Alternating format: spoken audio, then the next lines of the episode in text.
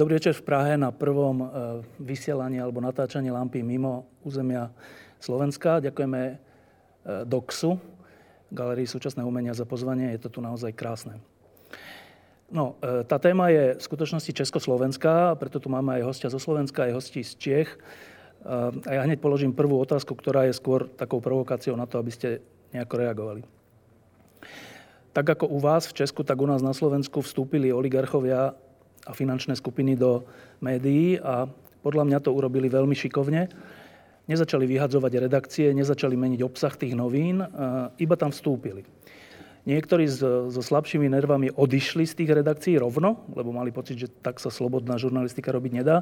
Niektorí tam zostali a odišli po chvíli a niektorí sú tam dodnes. Tí, ktorí poodchádzali z vás, tak niektorí pozakladali nové denníky, týždenníky, internetové projekty. Jeden, Matúš Kostolný je zo Slovenska za denník Gen a sú tu ďalší.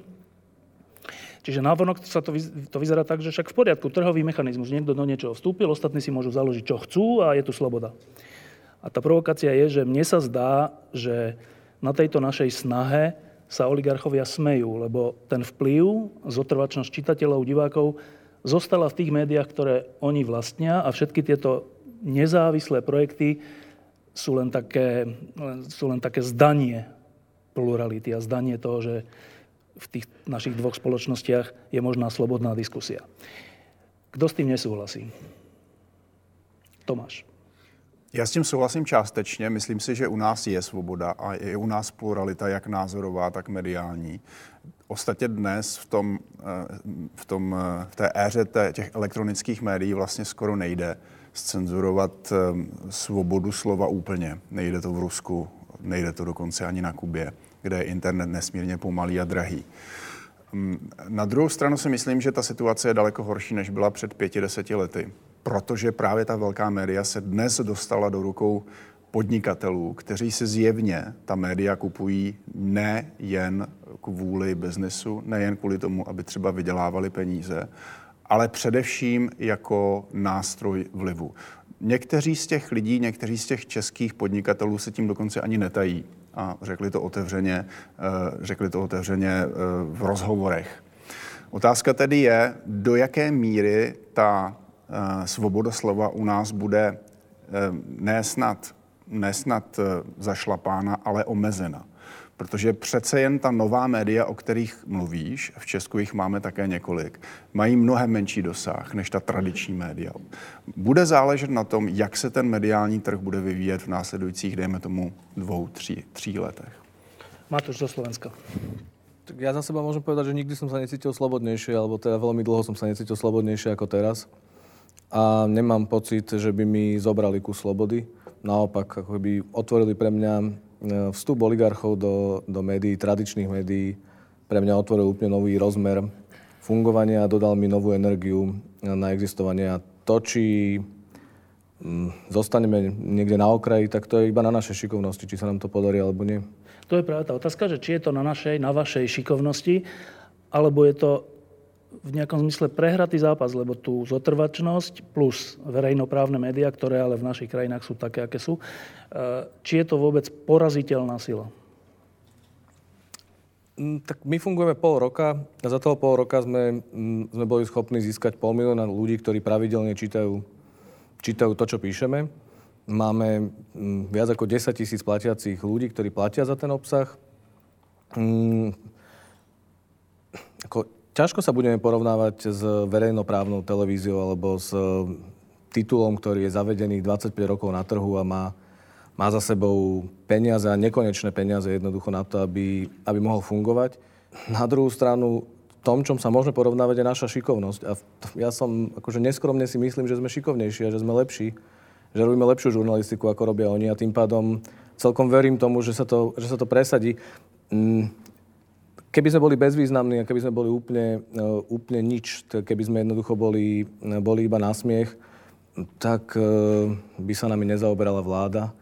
Premiér Fico by nemal problém z toho, čo píšeme a nezakazoval by odpovedať na otázky svojim ministrom ako deťom v škôlke. Čiže mňa to celkom ako keby presvieča, že asi menší, asi na začiatku, asi iba na štarte, ale, ale teda také beznádené to nevidím. Michal Klima. Tak eh, já si myslím, že je zapotřebí především říct, eh, v čem spočívá eh, svoboda tisku nebo svoboda slova.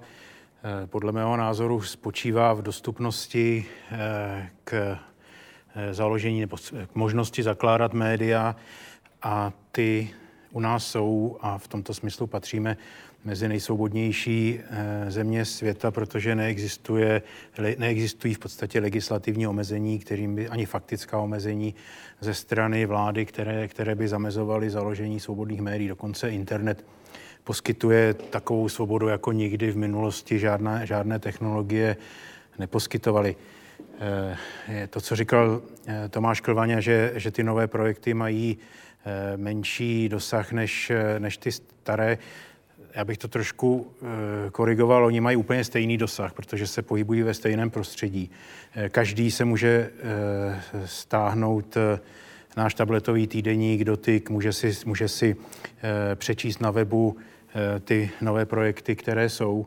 Nejsou tam žádná omezení, čili ten dosah je úplně stejný, jako mají ty zavedené Ta přístupnost weby. je rovnaká? Přístupnost. Pří, přístupnost je stejná, ale to, co chci říct, záleží samozřejmě na tom, Eh, čemu čtenáři dávají přednost. A ve všech těchto diskusích, které jsem kdy viděl a o kterých, eh, na, na kterých jsem byl přítomen, tak se většinou zapomínalo na ty čtenáře a eventuálně diváky a tak dále. Já si myslím, že je to nejdůležitější, protože ty diváci a čtenáři jsou eh, tím arbitrem všech projektů starých i nových a je jenom otázka, jestli prostě ty nové projekty přesvědčí, nebo jestli ty projekty, které Eh, jsou v rukou oligarchů, budou skutečně tak eh, absolutně eh, nezajímavé pro čtenáře, že opustí. Prostě myslím si, že, že, že by se nemělo tady zapomínat na to, že se to pro někoho dělá a že záleží na tom, co ten, pro koho se to dělá, na to říká. K tomu doplňujúca otázka, lebo ono to tak vyzerá, ale keď, keď si založíte nový projekt, Denní gen alebo Echo 24, Slobodné fórum, nemôžete súťažiť s tými zavedenými značkami lidových novín a tak, lebo nemáte taký rozpočet na to, aby ste mohli robiť každodenné spravodajstvo a všetko, keď sme sa išli dopredu, tak som sa dlho pýtal uh, Matúša, že jak to funguje. Proste tento náskok majú strašný, nekonečný, aj finančný, aj personálny. Nemôžete toľko ľudí mať v tých, tých uh, médiách. Tým pádom ste rovno, hneď na začiatku, strašlivým spôsobom znevýhodnení v súboji o toho čitateľa. Ten má plný prístup aj k vám, aj k ním, ale vy mu nemôžete toľko ponúknuť. No jasně, to mi nemusíte vysvětlovat, to já, to já denně zažívám, ale eh, na druhé straně znova říkám, internet a internetové prostředí celou řadu těch bariér odbourává a dneska lidé přistupují k médiím už eh, úplně jiným způsobem, než dokonce ještě dva, tři roky zpátky. Přistupují přes sociální sítě. Sociální sítě jsou nová záležitost a zejména ve využití pro média jsou nová záležitost a jsou nová záležitost jak pro Eh, i dnes nebo Lidové noviny, tak pro eh, ty nové projekty, které jste jmenoval. Takže eh, já si myslím, že jasně je tady samozřejmě nějaký handicap, ale pokud budeme dělat ty projekty tak, aby byly skutečně zajímavé, aby si je lidi sdíleli na sociálních sítích, aby byly prostě přitažlivé, tak tady ta šance je, znova říkám, větší než při jakýchkoliv jiných technologiích v minulosti. No a teraz dvaja pozorovatelia, ktorí nepracujú priamo v médiách. Jak to vidíte? Petr Havlík. Tak já to vidím ještě mnohem dramatičtěji, než zatím tady zaznělo, protože eh, to, že oligarchové vstupují do médií, to je přeci jenom fragment toho, že převzali ty státy. A v tom eh, myslím, že ten příběh je skutečně československý, protože ty československé skupiny oligarchů hrají na obou hřištích, na vašem i na našem. A vy jste říkal, že ten, že ten boj prohráváme a prohráváme ho nejenom v médiích, prohráváme ho v takovém tom plíživém omezování e, svobody, e, demokracie jako takové.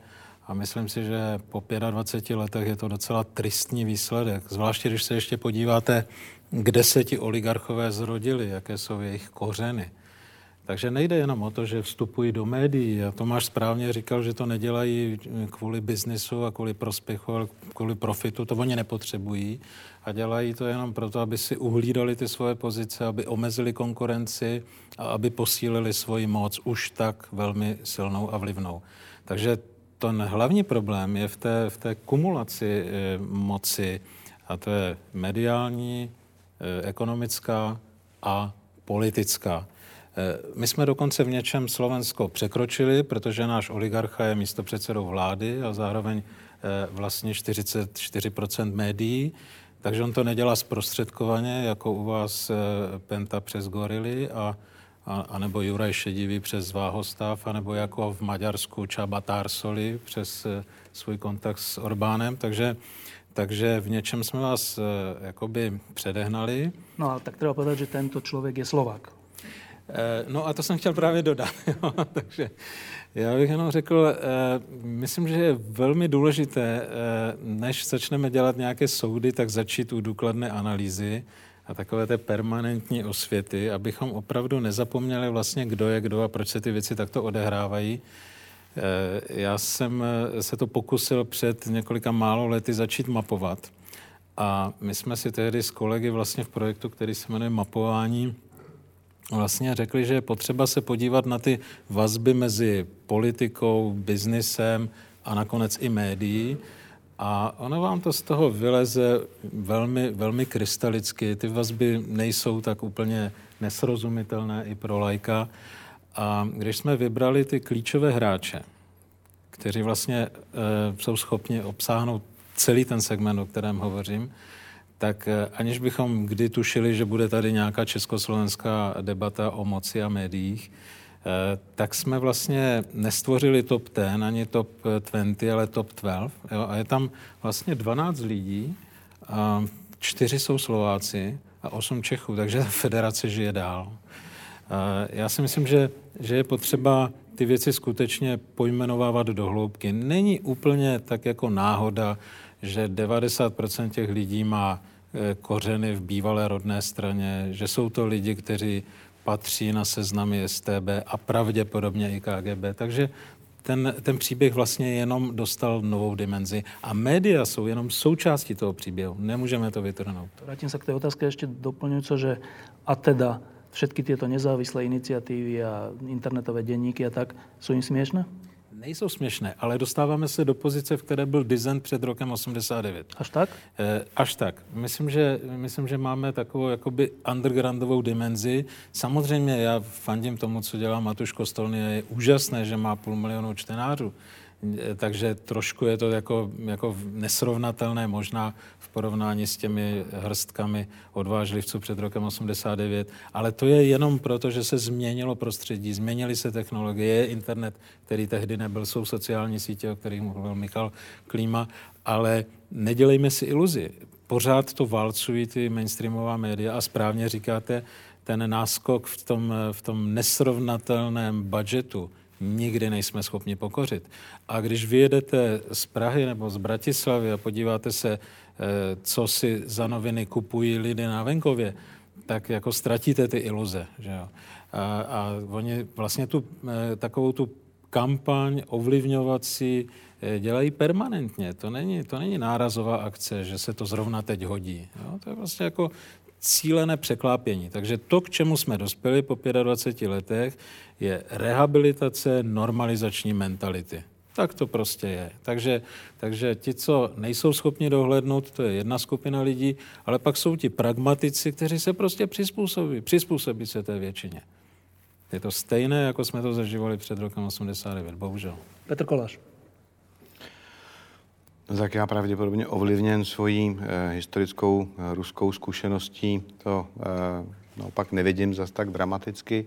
Asi jsem Eh, zažil něco dramatičtějšího eh, výrazně a eh, musím říct, že ovlivňování médií prostřednictvím peněz, to tady asi bylo vždycky. Ono nemusíte médium vlastnit, abyste uměl ovlivnit jeho obsah třeba prostřednictvím inzerce. Zadáváte inzerci, buď to, že něco píší, co byste potřeboval, nebo že o vás nepíší. Řeknete potom šéf-reaktorovi nebo teda majiteli média, že tu inzerci nezadáte, když se vám nebude líbit obsah. Takže tam to ovlivňování už bylo. Dřív si pamatuju, že před pár lety mi někdo si stěžoval na to, jak je to hrozné, že všechna česká média vlastní Němci, ta tištěná tedy, a že prostřednictvím médií uplatňují svůj vliv a že vlastně nejsme už vůbec svobodná země.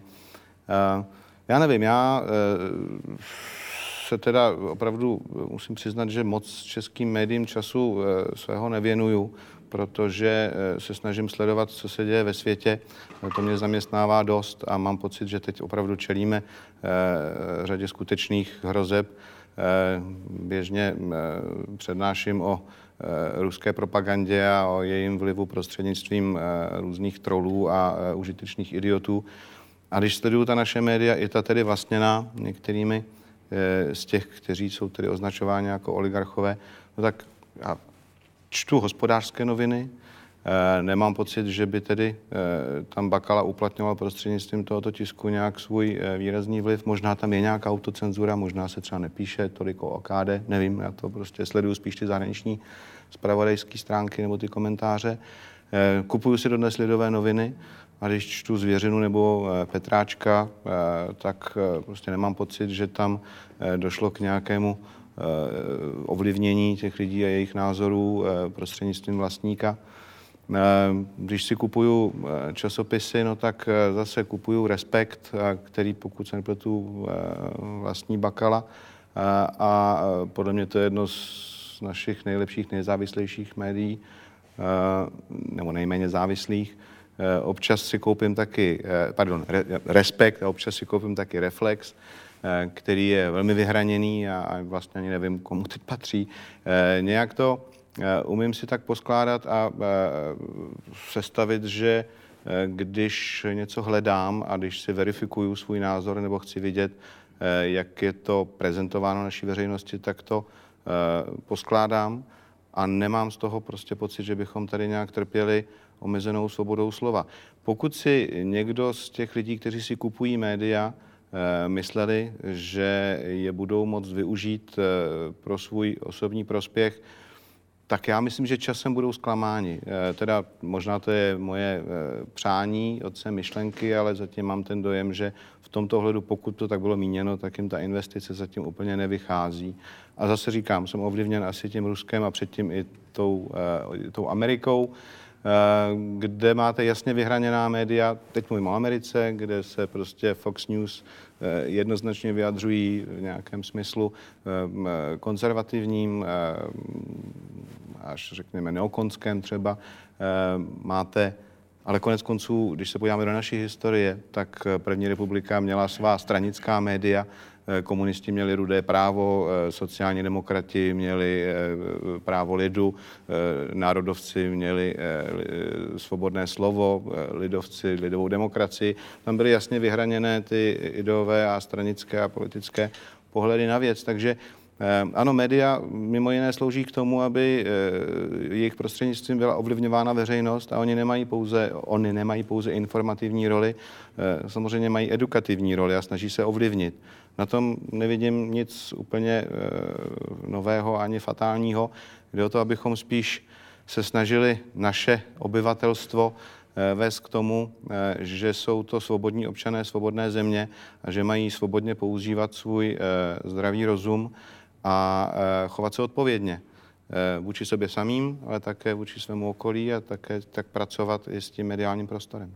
No tak zatiaľ po tomto prvom kole konštatujem, že tu sú názory od toho, že je to úplne zle, normalizačná e, mentalita, cez mierne zle, až po v zásade tak nejako, že však si poradíme. Není to Rusko.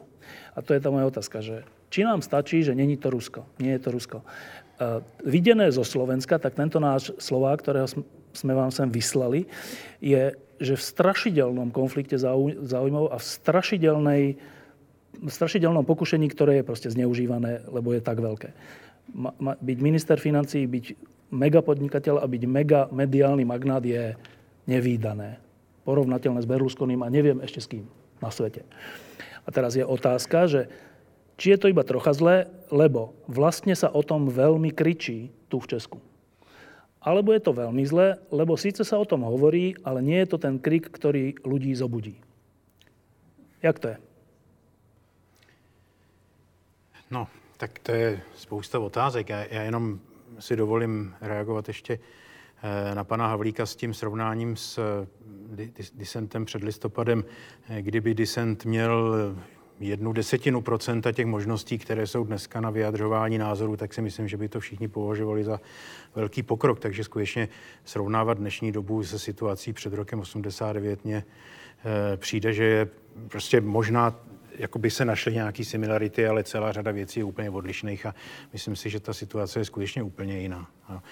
E, Tady je, ať už se bavíme o Babišovi nebo o komukoliv jiným, tak první otázka přeci je, kdo teda ty média má vlastnit. Jako média jsou nějaká, nějaká, nějaké, nějaká majet, nějaký majetek, nějaká firma, nějaké podnikání, eh, které má nějakou hodnotu, která eh, není úplně nízká i přes tu obrovskou krizi, která je po celém světě mediální, kdy cena médií klesá.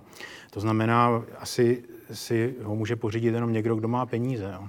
Eh, jak už tady říkal pan Kolář, prostě my jsme tady zažili po roce 90 obrovský, obrovský protesty proti vlastnictví německých vydavatelů a to bylo, já nevím, jestli si, kdo si tady eh, do takové míry na to vzpomíná, ale to byly obrovské protesty a popisovali se tím spousty stránky, stránek novin, byly o tom rezoluce novinářských organizací, knihy o tom vycházely, jak je to nebezpečný najednou po 25 letech eh, všichni říkají, proč ty Němci odešli a jaký to bylo skvělý.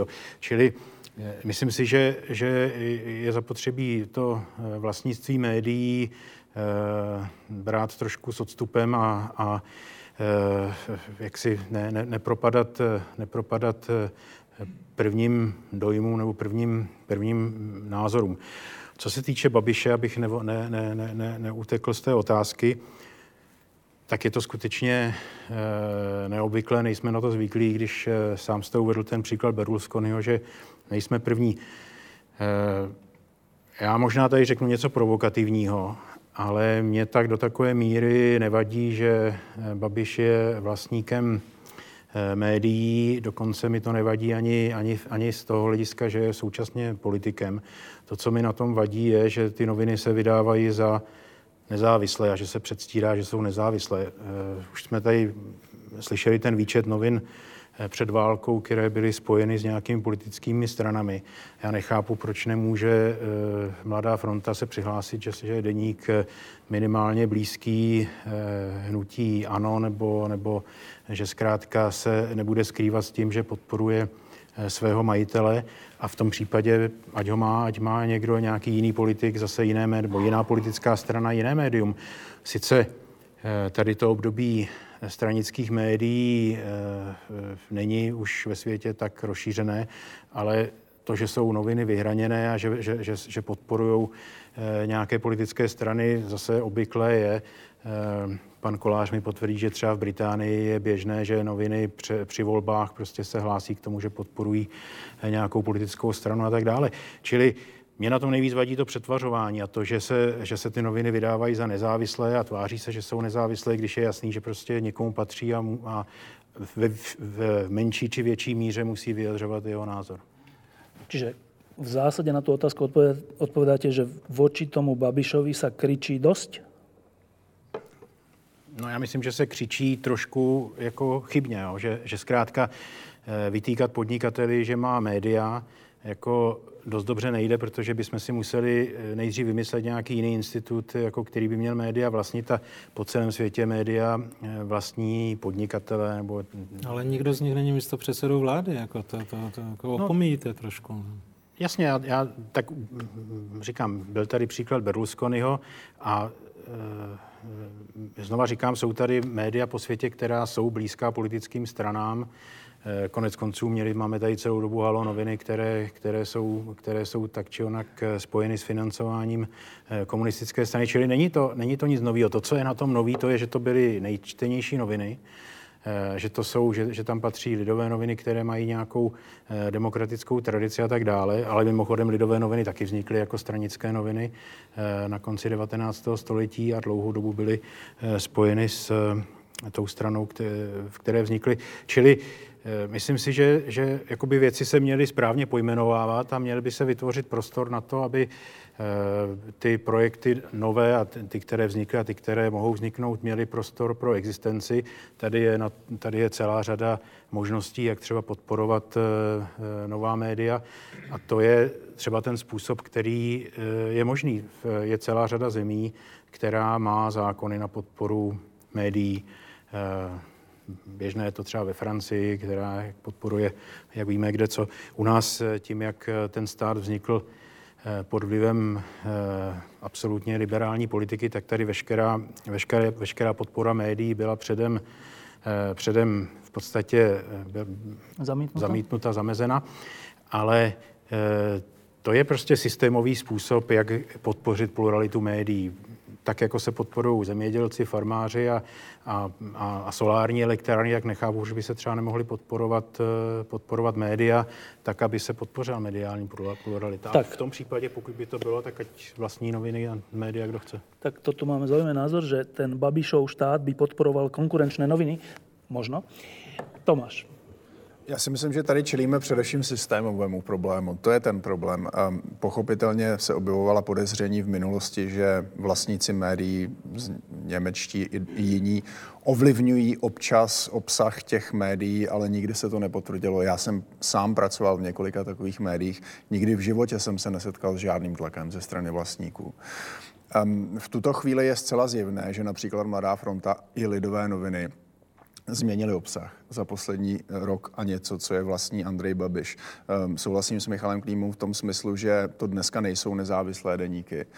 Um, to samozřejmě neznamená, že by všichni novináři, kteří píšou do Mladé fronty nebo Lidových novin, dělali svoji práci špatně. Uh, celá řada novinářů, mezi nimi i ti, které jmenoval Petr Kolář, eh, píší pořád ještě eh, nezávisle. Ale eh, problémem těch deníků a konec konců možná bude problémem i těch, i těch dalších deníků, které se dostaly do područí těch, těch českých podnikatelů, těch super podnikatelů, ehm, je to ne, co v nich je, ale co v nich není. Um, nemůžeme si na, namlouvat, že máme podobnou situaci jako Velká Británie, kde může vlastnit médium konec konců bývalý, mm, bývalý důstojník KGB. Eh, a neznamená to nic pro pluralitu a svobodu toho prostředí, protože oni si prostě netroufnou těm médiím nic diktovat. Um, um, I když uh, třeba Daily Telegraph má blízko ke konzervativní straně, tak pokud se v té konzervativní straně dělají nepravosti, tak oni udělají investigativní reportáž o těch nepravostech. My dnes nemůžeme předpokládat, že by v Mladé frontě nebo uh, v Lidových novinách vznikla tvrdá, ostrá investigativní reportáž na Agro, Agrofert třeba. Já to nečekám, to je v pořádku, ale čekám to od jiných médií. Čekám to od Respektu, čekám to od hospodářských novin a když se tak dívám po té české mediální krajině, tak občas se tu a tam nějaká ta investigativní reportáž vy, vynoří, ale mnohem méně než dřív. Podle mého tady čelíme systémovému problému jakéhosi vznikajícího kartelu, jakési dohody mezi těmi vlastníky novin, že prostě navzájem proti sobě nepůjdou. No a to sa dá podporiť aj rôznymi citátmi. Oni sú troška neopatrní, tí oligarchovia, ešte sa nenaučili, že čo môžu hovoriť a čo nemôžu hovoriť. E, tí naši na Slovensku napríklad, oni sú schopní povedať takú vec, že, že predstavte si, že tí podnikatelia v cestovnom ruchu, ruchu v Rakúsku, že im ide aj o tú krajinu, nie len o zisk. Oni takéto povedia, lebo oni podnikajú u nás v Tatrách a čudujú sa, že prečo ľuďom ide o Tatry, však tam ide o ten zisk. A oni takéto povedia, povedia, že však my médiá, my sme ich kúpili kvôli tomu, aby sme mali ten atómový kufrík. Iba preto. Nie, nie pre zisk, nie pre... Proste, no. A teraz to podporenie toho, čo ty hovoríš, je, že oni všetci si vlastnia tie atomové kufríky, že keď tam ten na mňa napíše vo svojom impériu mediálnom niečo, tak ja zase viem na neho niečo iné a zase napíšem to ja, čiže nenapíše to ani on, ani ja. To je výsledok, to je ten kartel. Je to, to tak? A v tom je potom nezastupitelná úloha nových médií, například tabletového týdeníku Dotyk, který, který vydává Michal Klíma, Echa 24 a dalších, aby přicházeli s, těma, s těmi tématy. A oni to dělají. Oni skutečně velmi dobře mm, píšou třeba o dotacích Andreje Babiše, což se dneska už neobjevuje skoro nikde. Občas v některém, některém denníku nebo občas v jednom televizním pořadu, který potom ale čelí velkému tlaku ze strany Agrofertu. Um, otázka je, jak dlouho to vydrží za A. A za B, jestli například týdeník Dotyk nebo Echo 24 eh, bude mít během relativně krátké historické doby tolik čtenářů a takový vliv, jako mají třeba ta zavedená média. To je jedna otázka. A druhá otázka, že keď, lebo ja som z tých 90. rokov zvyknutý na to, že keď slobodné médiá jedno na niečo prišlo, tie ostatné v tej veci pokračovali, potiahli to ďalej, tú kauzu, ten problém. Keď niečo vy, vydajú oni, alebo oni tie mainstreamové vo vlastníctve oligarchov v tom pokračujú? Méně a méně. Rozhodně se to neobjevuje v těch médiích, eh, která vydává Andrej Babiš. Občas se to objeví v Respektu, objeví se to v hospodářských novinách, ale když, když se podíváš na média zpětně, dejme tomu za posledních 18-20 měsíců, tak tam zcela prokazatelně ubývá investigativní žurnalistiky. Já znám třeba lidi, kteří pracují v PR biznesu a oni říkají, já bych tomu nikdy nevěřil, ale u nás obecně v té ekonomické žurnalistice ubývá kritických článků o biznesu, což pochopitelně lidé z PR agentur nemají rádi, protože to je, to je jejich práce. Že? Um, takže tady dochází k jakési opravdu změně atmosféry. Já bych možná nešel tak daleko jako Petr Havlík. Nemyslím si, že tady vzniká nová normalizační mentalita, ale rozhodně ten vývoj není zdravý. Tak Petr Havlík, nie, teraz nie k tej mentalite, hoci je to zaujímavá myšlienka, ale k tomu kartelu. Je to tak? Vzniká tu kartel mocných? Tak on už nevzniká, on vznikl. V médiách. Už existuje. V médiách. No, existuje. V médiách? No samozřejmě. Tak, Čiže je to tak, že ty média jsou dohodnuté? No samozřejmě, tak když se podíváte, komu patří v Čechách Blesk, Reflex, eh, tak eh, to je vaše zase, zase export ze Slovenska, ano. že? Skupina Já a ty. A, a iba čiastočně. No ještě tam je Martin Roman. Vlastně nikdo neví, že jo? protože vlastně, když to dobře zaparkujete na Kypru nebo v nějakém offshore, tak se nedovíte. Keď jste nám zakázali vyvážet zbraně, vyvážeme podnikatelů. No, ale to já bych vám je klidně naložil do prvního vlaku a na věky věku bych vám je vrátil. Jo? Ale samozřejmě, když se, když se Penta rozhodla si přivlastnit nejčtenější deník na Slovensku, tak těžko budete očekávat, že se v tom též článku pak objeví třeba vzpomínka na to, kdo financoval Ficovi kampaň v roce 2006. Mimochodem, možná se to neví.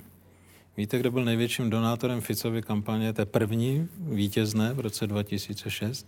A to cituji vaše média, slovenské, otevřené zdroje. Všechno, co dnes řeknu, je dohledatelné a ověřené. E, protože oni se pak zlobí, že oni posílají předžalobní žaloby, vy to určitě máte, už znáte. Tak já bych e, možná k překvapení mnohých řekl, že to byl tehdy nejbohatší Slovák. Andrej Babiš. On to popírá samozřejmě. A on to popírá, ale potvrdil to dokonce člověk z představenstva Smeru. On popírá všechno, že on dokonce v Bratislavě u soudu popírali vlastní minulost. Ale já myslím, že, že tohle nejsou náhody, jo? protože když se pak podíváte, která firma dostala za poslední mnoha, mnoho let na Slovensku největší dotaci na rozvoj svého biznisu. Hádejte, která? Matuši, víte to? Babišová firma. No, Babišová firma, Duslošala. Takže já jenom říkám, eh, ten, ten kartel má různou podobu. Když se například eh, premiér české vlády rozhodne, že je potřeba vyřešit problematického ministra školství, protože se nechová dobře, a možná, že zatím je ještě něco jiného, možná, že jde o přerozdělování peněz na sport a tak dále, to, to, to těžko, těžko někdy zjistíme ten pravý důvod, tak si představte, že v Babišových novinách ráno vyjde reportáž o ministrovi, který prostě pláca sekretářky pozadku a chová se hloupě a nepatřičně a večer ho premiér odvolá. A odvolává se na reportáž zraní Mladé fronty. Takže eh, ta, ta dohoda může mít i ty, tyto parametry. Jo? Prostě kdo to pak určuje. Jo? A aby to bylo srozumitelné, můžu něco přečíst? Tak já jsem někdy začátkem, začátkem března a, a napsal takový, takový textík o, o korupci a o našich oligarších. Na svém blogu, protože v, v těch novinách prostě nemám šanci. Byly doby, kdy jsem v těch novinách, které říkají v titulu, že patří lidu, tak jsem tam pravidelně psal, ale od jisté doby už jsem tam neotiskl ani větu.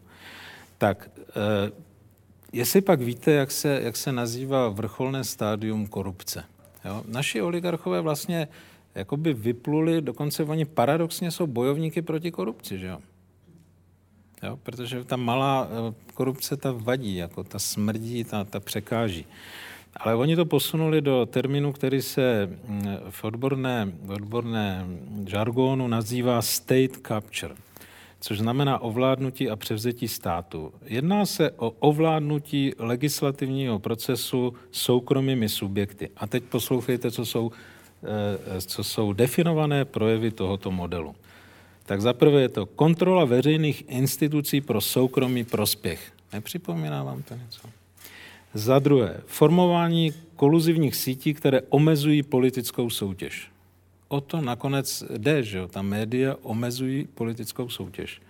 Podkopávání svobodných voleb skrytou reklamou a neprůhledným financováním kampaní. Zneužití legislativní moci, korupce v soudních řízeních, zneužívání auditu, vyšetřování a státního dozoru, užívání kompromitujících materiálů pro politické vydírání a nátlak, bože můj, jak čerstvé, a poslední ovládnutí médií. A když to je definice únosu státu. To je definice eh, ovládnutí a převzetí státu. Takže já samozřejmě jako cítím stejné, stejné pohnutí jako Petr Kolář, který říká, vlastně, chvála bohu, že ještě nejsme Rusko, ale jenom se podívejte, kam směřují pohledy Fica, kam směřují pohledy Orbána, kam směřují pohledy Miloše Zemana, kam směřují pohledy Andreje Babiše, nevíme, asi na Čapí hnízdo, to já nevím. Ale, ale ta otázka, která tady zní a kterou jsme si ještě nepoložili, je, jestli chceme být východ nebo západ. A to, pozor, takové ty jakoby laciné přirovnávání, ono už to tady bylo, vždyť ten Berlusconi taky vstoupil do politiky. No jo, ale italské zákony mu neumožňovaly, aby v době, kdy byl předsedou vlády, vlastnil zároveň ty televize. A krom toho Berlusconi nebyl největším příjemcem dotací evropských a státních zdrojů. Nikde, nikde v civilizované Evropě nedošlo tak k masivní kumulaci moci. Tak pokud má být náš vzor e, Fico nebo Orbán nebo nedej bože Putin, tak pak si to na rovinu řekněme. Tak vážná ta situace dneska je. K tomu se ještě dostaneme, ale se ještě naposledy vrátím k té otázce, že e, Petr, že tá, ten kartel, o ktorom hovoril Tomáš, to je kartel v zmysle rôzni podnikatelia a oligarchové vlastnia rôzne média, ale medzi sebou uzavreli dohodu o prímeri, takže veľa kaus sa tam nedostane. Až takto si myslíte, že to je? No samozřejmě. Samozřejmě. Dokonce si myslím, že i existuje i dohoda o neútočení mezi Babišem a Bakalou. My tě necháme dožít, ale ta tvoje média se budou chovat střízlivě. Oni asi nebudou úplně super eh, členy fanklubu Andreje Babiše, ale nedělají tu investigativní žurnalistiku jako před pěti, deseti lety. To je to, o čem mluvil Tomáš. Já, já bych... A ta dohoda mezi JNT a Babišem, ta není jenom v médiích, ta je prostě frontálně v biznisu. Podívejte se na to, komu patří ty klíčové komodity, kde vlastně skončil, eh, skončila energetika, eh, kde, kde končí peníze ve zdravotnických projektech a tak dále. Všude ty lidi najdete, že jo. Ještě jsem zapomněl na jednoho Slováka, kterou bych vám taky poslal a to je, to je Chrenek, že jo, a ještě jsme zapomněli na chlapce z Penty, no, ty bych vám taky poslal. Ano, krátká reakce, Tomáš. Já jsem jenom chtěl říct, že já si myslím, že tady existuje nebezpečí takové kartelové dohody. Já nevím o tom, že by existovala. Já, já proto nemám žádný, žádný důkaz, pouze, pouze nepřímé indicie, když se dívám na ten úbytek investigativní novinařiny v těch českých médiích, ale ona nezmizela ještě úplně. Myslím si, že to není úplně ztracený případ. A konec konců jsou tu ty další média, která nejsou pod jejich kontrolou. Takže uh, úplně udus, udusit to nepůjde, ale nebezpečí to je a měli bychom určitě o tom hovořit. Petr Kolář. Tak já, než něco řeknu, tak musím předeslat, že eh, si vážím eh, pana Havlíka a vůbec ho nepodezřívám z toho, že by byl nějak někým bez svého vědomí, nebo dokonce při svém vědomí využíván či zneužíván. Já jenom bych upozornil na jednu studii, která teď čerstvě vyšla, vydal to Prague Security Studies Institute právě v souvislosti s ruskou propagandou a s tou psychologickou válkou, kterou s námi vedou. A jeden zajímavý moment tam rozhodně stojí za zaznamenání. Ta, ten útok na naši psychiku, na náš strach, na naše pochybnosti, na naše nejistoty, e, mimo jiné e, velmi sofistikovaně počítá s tím, že nám budou tady podsouvat vlastně to, jak jsou naše média nesvéprávná, jak jsou eh, eh, vlastně ovládaná různými oligarchy, eh, jak všechno, co tady je, je vlastně takové to politické svinstvo, protože za vším jsou ty jejich peníze. Prostě nevěřte svým médiím a už vůbec nevěřte, co vám říkají o Rusku a Ukrajině a o Putinovi, protože u nás je to vlastně podstatně lepší. A, a já říkám, jako opravdu nepodsouvám nikomu nic, co bych neměl, co bych nevěděl a nechci, nechci spekulovat, ale toto je jedna ze zbraní ruské propagandy, kterou oni, oni pracují velmi efektivně vzbudit v nás pocit, že vlastně nežijeme už v demokratické svobodné zemi, že nemáme kontrolu nad svými médii a že politika eh, obecně je svinstvo nebo je propojená eh, s ekonomickými zájmy.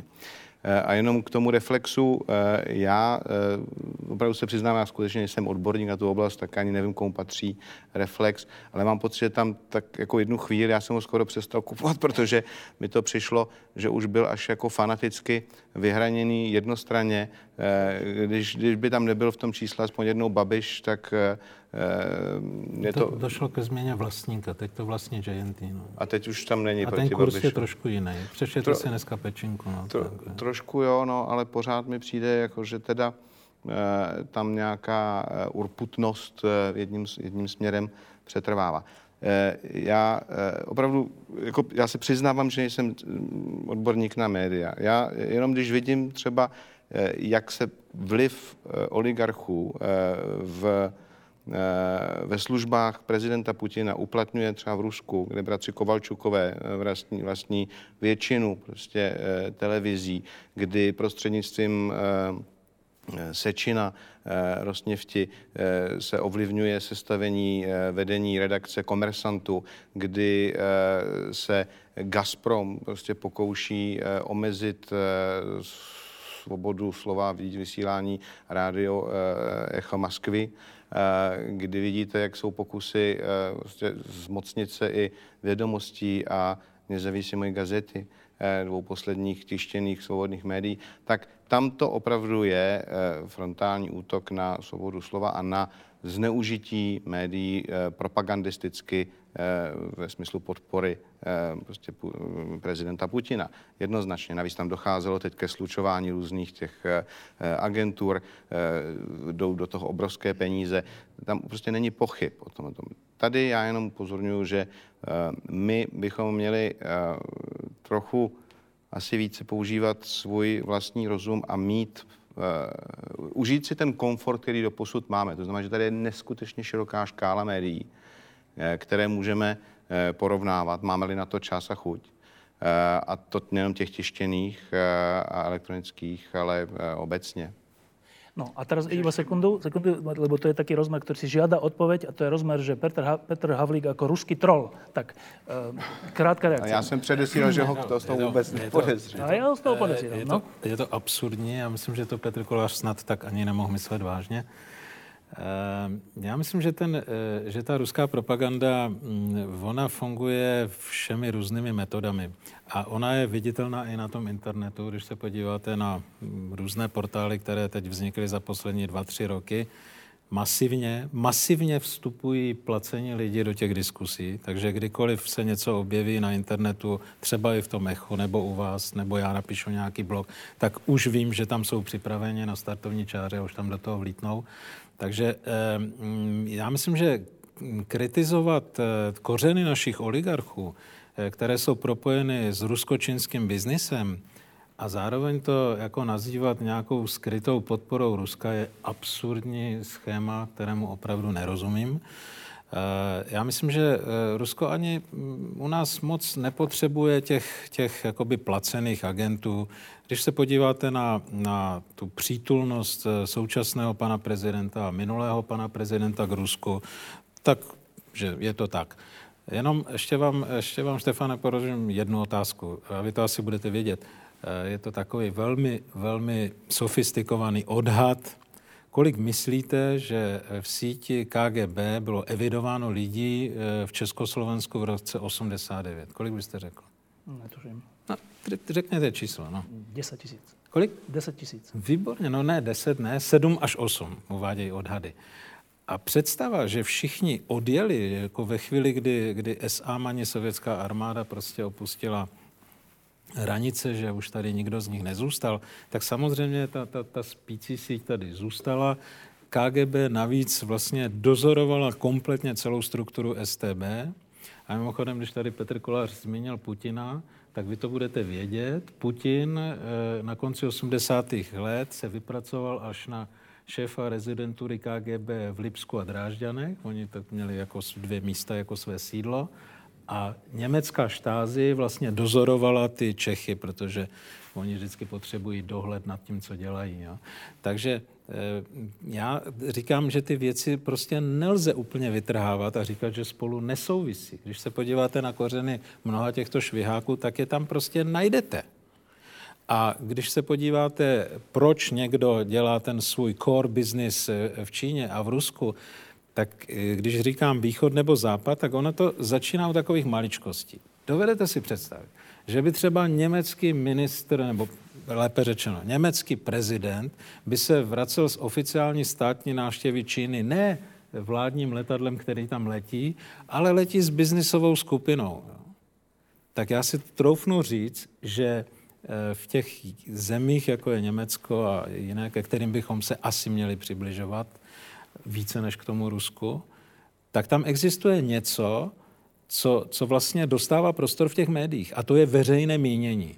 A ta, ta eh, vlastnictví těch médií, ten hlavní motiv je ovlivňovat veřejné mínění.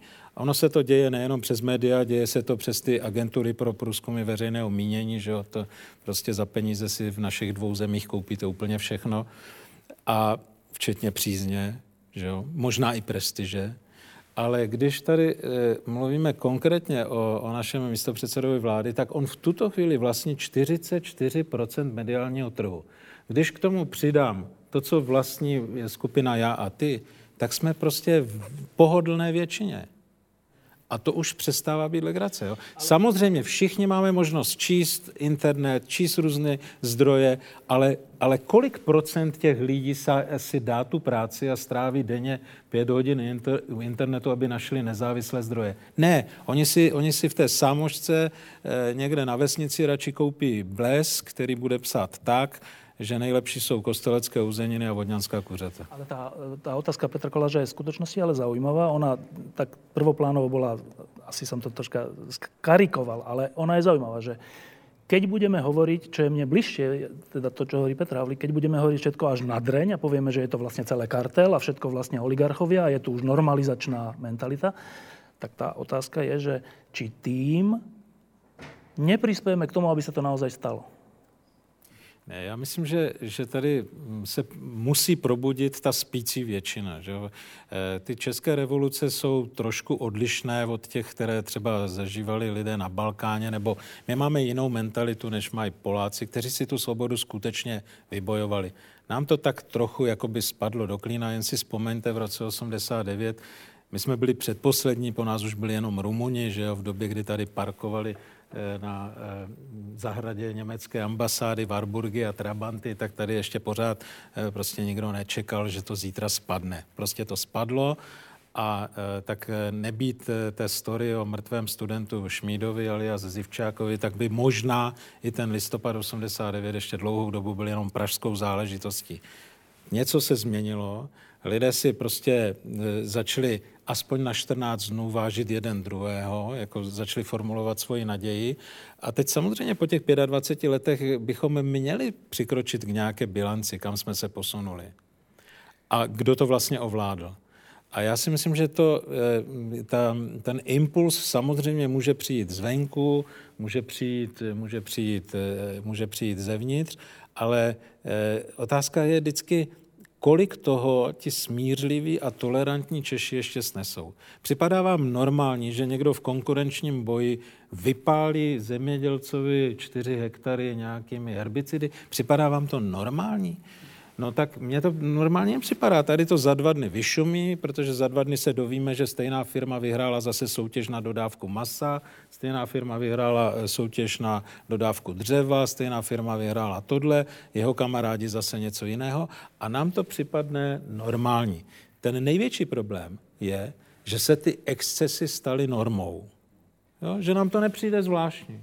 Můžu na to jenom, eh, a já bych nerad, aby to byl dialog eh, nebo monolog spíš dvou eh, oponentů, tak to jako rozhodně nevnímám. Jenom si prostě uvědomuju, že tam jsou určité pohledy na věc, které já eh, vnímám trochu jinak. Jednak předesílám, že jsem teda mluvil o studii Prague Security Studies Institute, která je, eh, myslím, zaznamenání hodná, skutečně stojí za pozornost.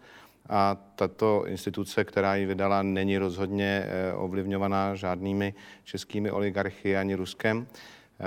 Pokud vím, tak Roger Robinson, který to eh, řídí eh, částečně, tak je bývalý poradce prezidenta Reagana a jsou v tom především, když tak americký vliv, když už nějaký. Ale to, co třeba Petr Havlík zmínil v souvislosti s tou slavnou návštěvou Číny, našeho prezidenta, tak tady naopak vznikla situace, která tedy, musím říct, mě velmi potěšila poté, kdy se média téměř unizono Eh, věnovala tomu, co je z mého pohledu naprosto skandální, co se prostě nemá stát, že prezident členské země Evropské unie a NATO se chová tak, jak se choval prezident eh, Zeman eh, v Pekingu, kdy tam řekl tu svoji slavnou, je to o tom, že tam nepřijel poučovat o lidských právech, ale přijel se učit, jak stabilizovat společnost.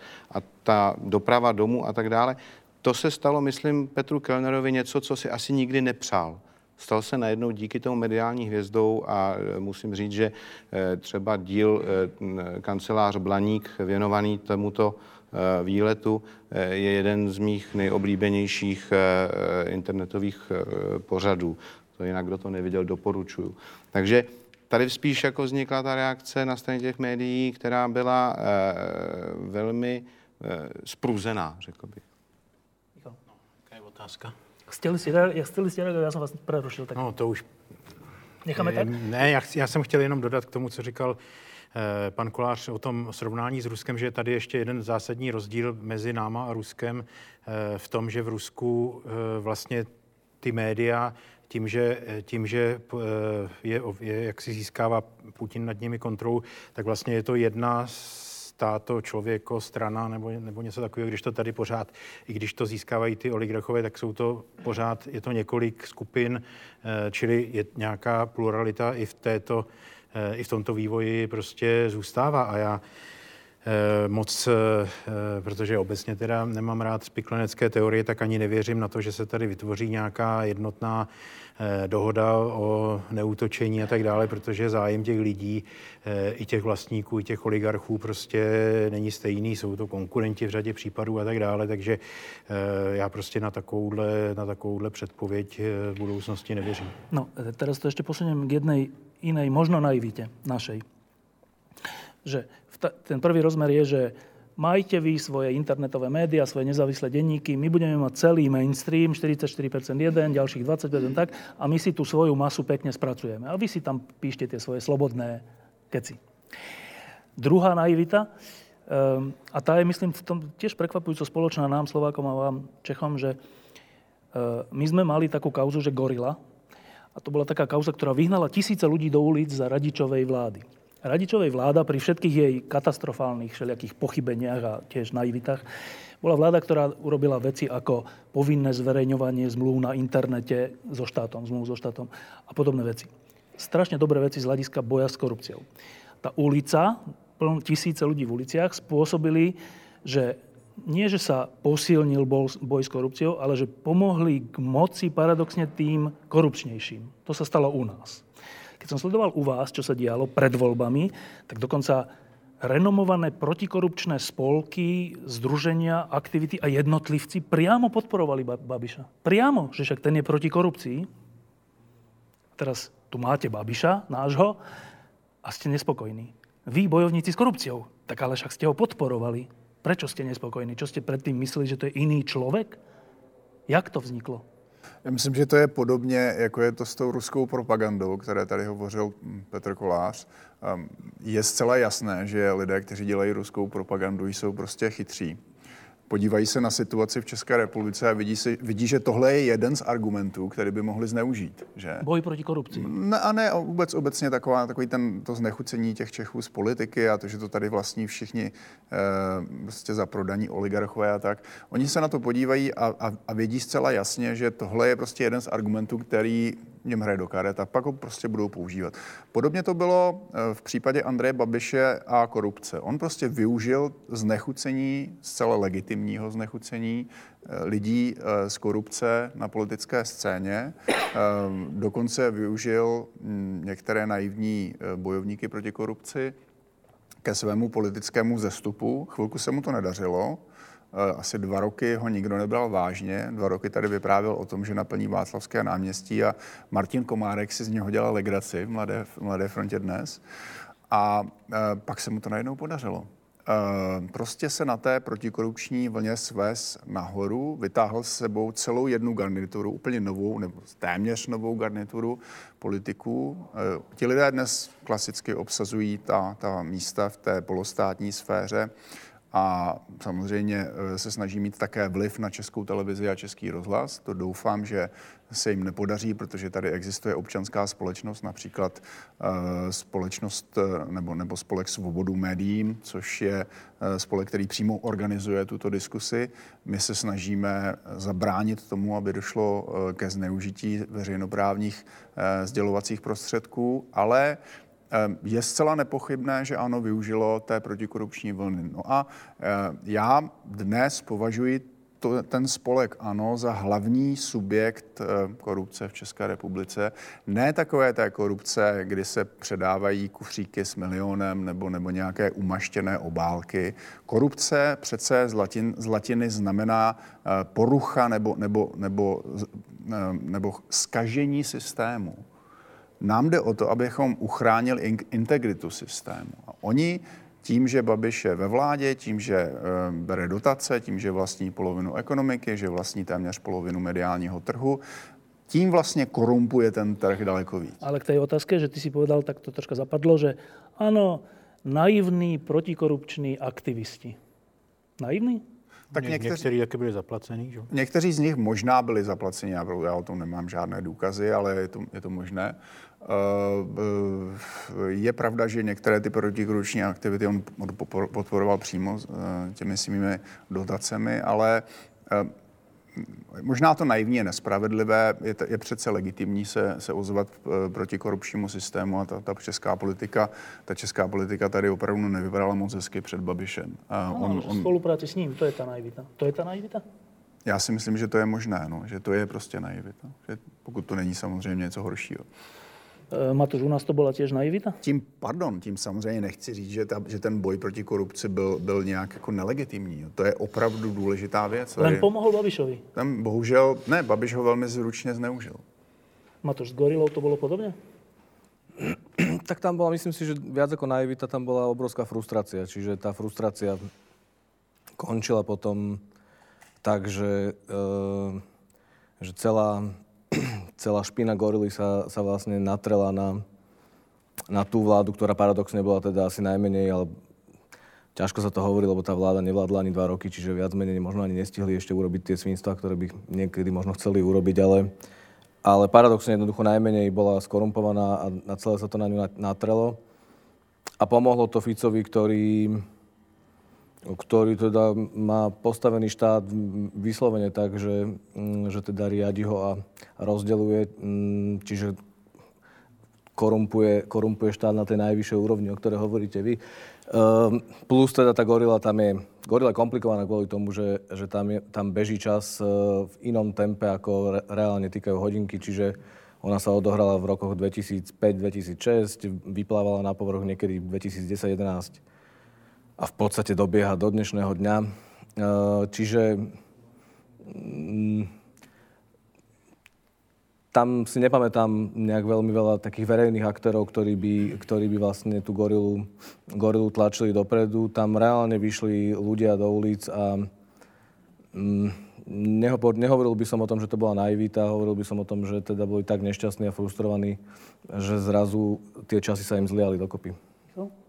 K tomu? Nie. Uh, totiž ešte k tomu, nech se páči. Je, jestli můžu, já bych hrozně si přijmu, aby jsme nevytrhávali věci z určitého historického kontextu a připomněli si, eh, co vlastně předcházelo eh, volebnímu úspěchu, ano. Eh, Tomáš už to trošku naznačil. My jsme měli v té době pravicovou vládu a jakoby pravicového prezidenta. A když si tak vzpomenete, co se všechno odehrálo, Eh, mimochodem, tam ta podobnost je také, jako Petr Nečas byl eh, ten premiér, který vlastně dával tu pravomoc těm státním zastupcům a, a eh, vlastně emancipoval naši protikorupční policii a státní zastupitelství.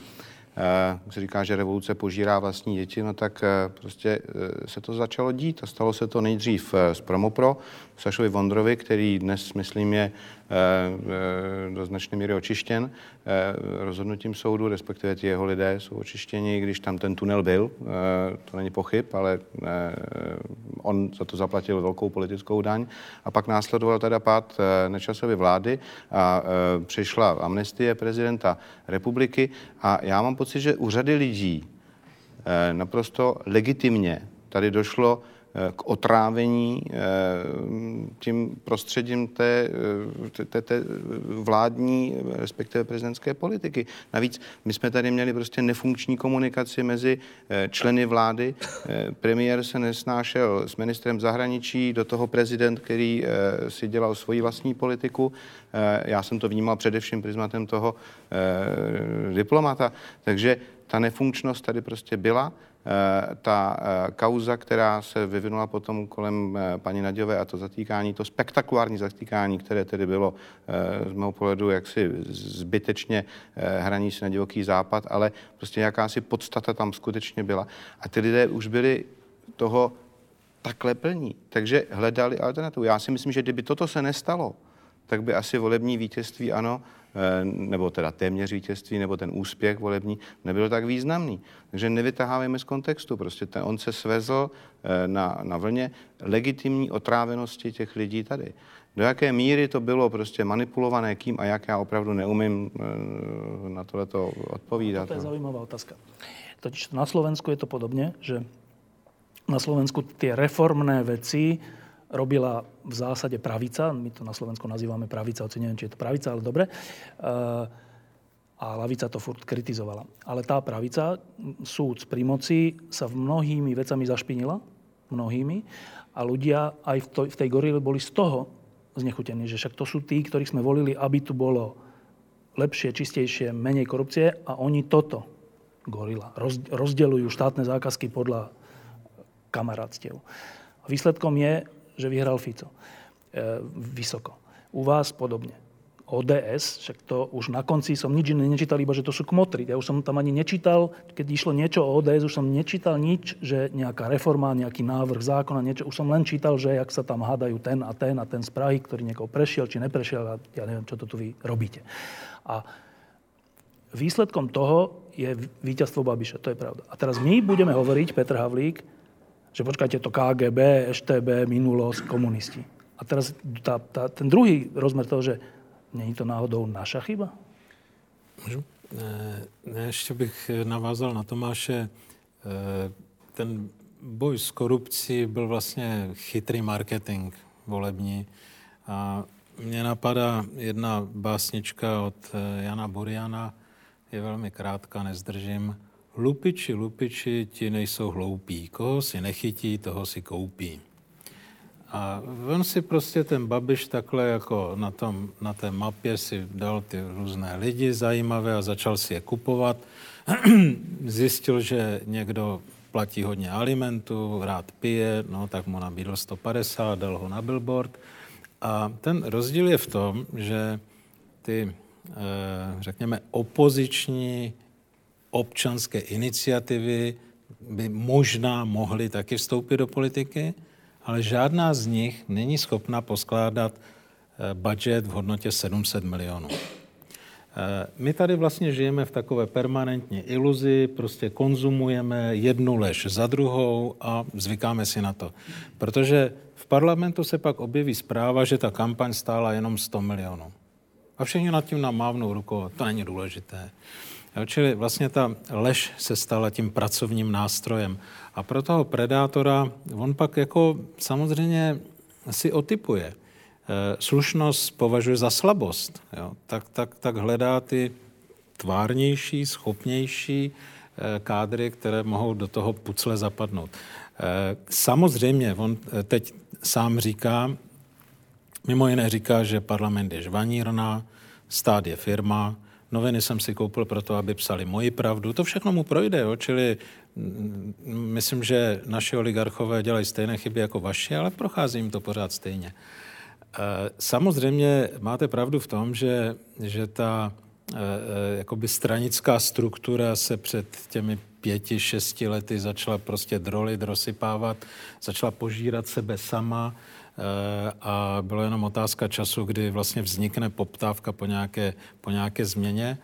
Predátor to vycítil, vychytal si z toho veřejného prostoru ty zajímavé headliny a vlastně začal jakoby recyklovat myšlenku Eh, tak já udělám druhé občanské fórum, naplním Václavák, však, však lidi potřebují prostě zavést pořádek, že jo, a, a tak dále. A možná tady bych souhlasil také s Tomášem, že někteří si naivně mysleli, no třeba to tak má být, třeba ti mocní už se nažrali a teď jako chtějí žít ve spořádané zemi, kde fungují pravidla. Kež by to tak bylo, ale v tomto případě to bohužel tak není. Jo. A e, já si troufnu říct, že samozřejmě zajímavá americká studie. Mimochodem, Babišovi dělala e, kampaň, americká reklamní kampaň, e, reklamní agentura PSB, že jo, to je taky zajímavé. Ale takže ty, ty vlivy tam jsou různé, to, to jako můžeme spekulovat do aleluja. Ale otázka je, jestli, jestli Eh, zaznamenáváme trendy, které někam míří do nějakých neblahých směrů.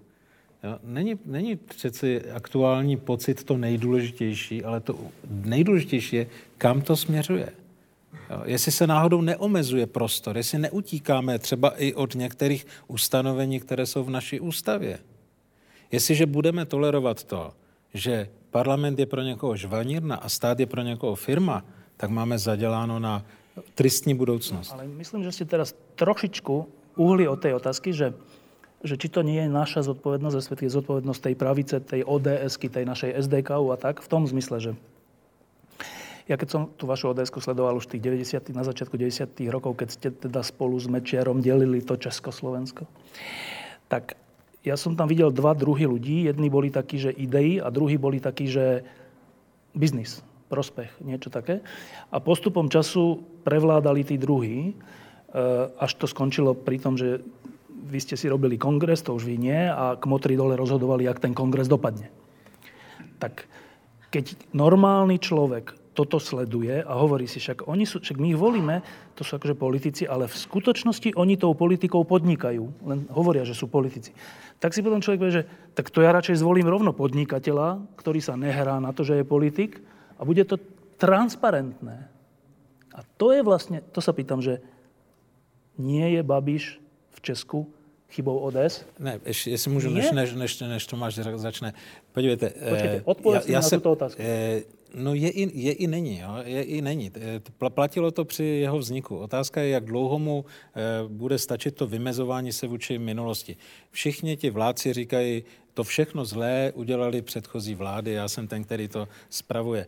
Jak dlouhý bude ten biankošek, který mu veřejnost dala? Že jo? Eh, to, že, to, že v ODS začali převládat k, k motři a k motřičci, to je taky důvod, proč jsem v roce 93 odešel. 93, jo. Protože jsem to viděl a pochopil jsem, že to tomu Klauzovi nejenom, že nevadí, že mu to vyhovuje. Jo? Čili když bych tady ukázal prstem na no nebudu ukazovat, ale řekněme nahoře vlevo, tak, eh, tak mnozí pochopí, eh, že, že tady ty, ty kořeny vlastně opravdu prorůstají a, a začalo to v, v polovině 90. let, správně to říkáte, a samozřejmě se to pak vyhrotilo v době opoziční smlouvy, kdy došlo k, té, k tomu prvnímu mocenskému kartelu, Eh, kdy vlastně se to hřiště jakoby rozdělilo a, a politika byla už jenom součástí dohody dvou hráčů. Ale eh, pořád, eh, možná, že potom přišly ty výměny těch vlád, chvilku vládla sociální demokracie, chvilku ODS, tak přece jenom, i když to bylo nemravné, neslušné a já to veřejně kritizuji 20 let, tak pořád jsme se pohybovali na politickém půdorysu. Ale my jsme tu špatnou, nemravnou politiku, ke které jsme měli spoustu výhrad, nahradili antipolitikou. Prostě někdo, kdo neuznává, vůbec jako odmítá politickou diskusi. Když s ním nějaký poslanec nesouhlasí, tak si na ně vemu složku a řeknu mu ty, ty, ty. A tohle je, rozumíte, to je něco, co, co v těch, i v těch letech, které vy popisujete jako ty skažené a špatné a tak dále, nebylo možné. Byly nějaké mantinely, které se nepřekračovaly. Byla tady opoziční smlouva, což je taky antipolitika svého svým způsobem. Ne, to, to byl kartel. Je to, je to nemravný druh nemravné politiky, ale pořád je to politika. Jo.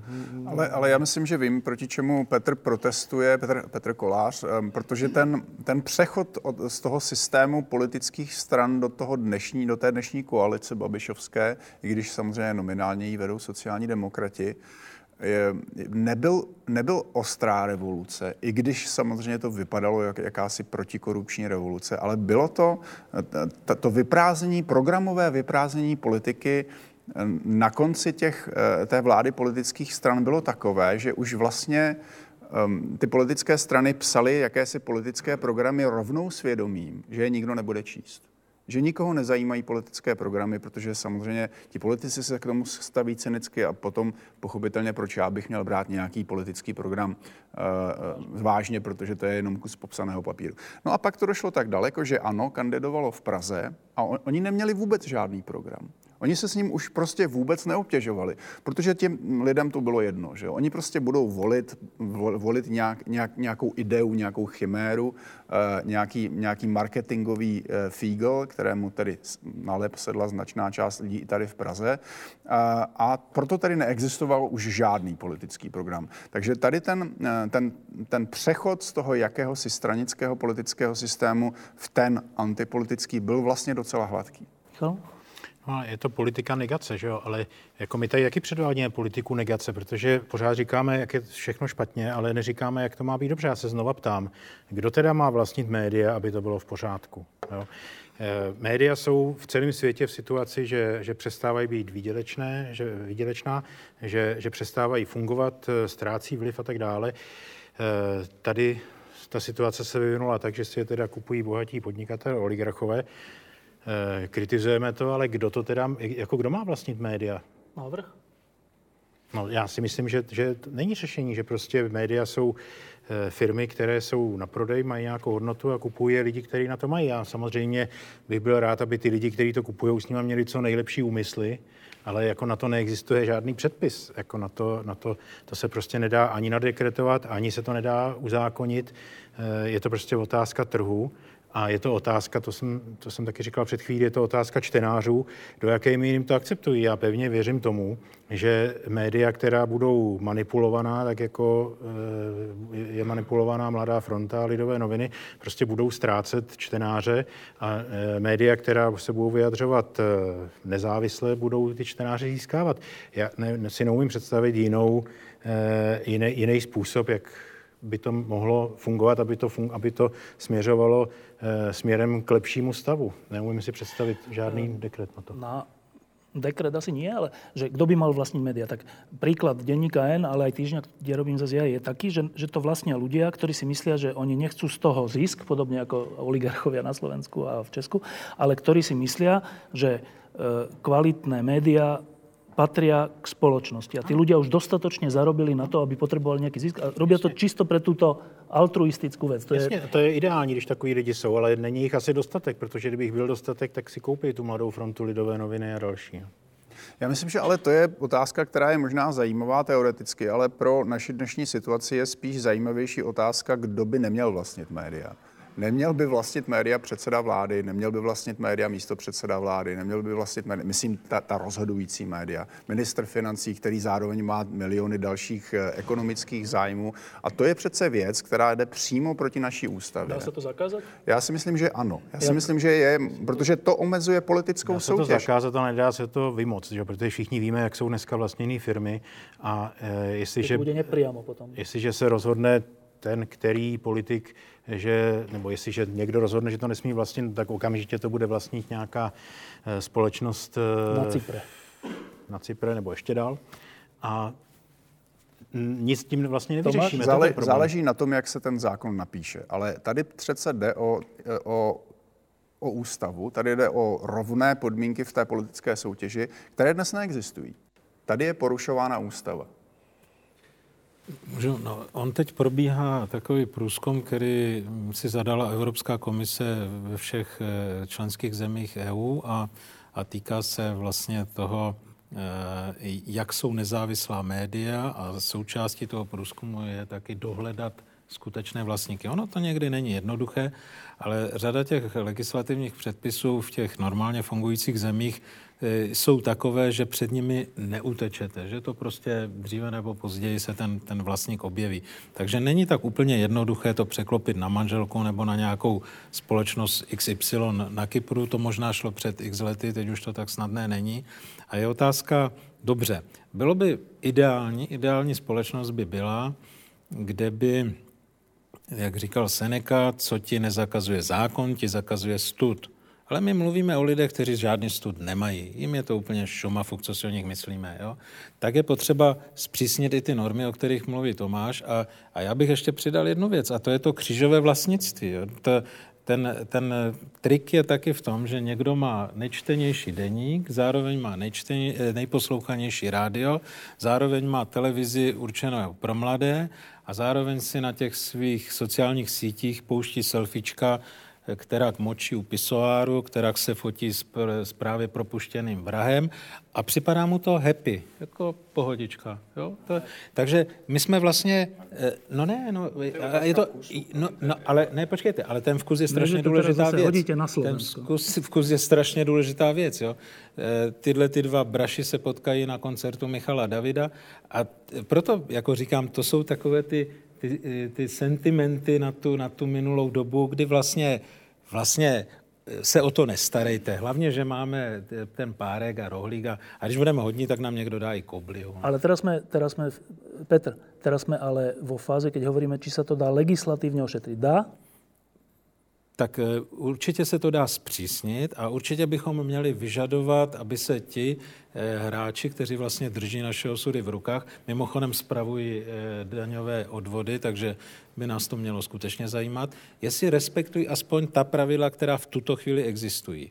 Já si totiž myslím, že kdyby někdo si dal tu práci a velmi důkladně rozebral všechna ustanovení zákona o střetu zájmu, byť nedokonalý, tak by některé věci nebyly možné v praxi.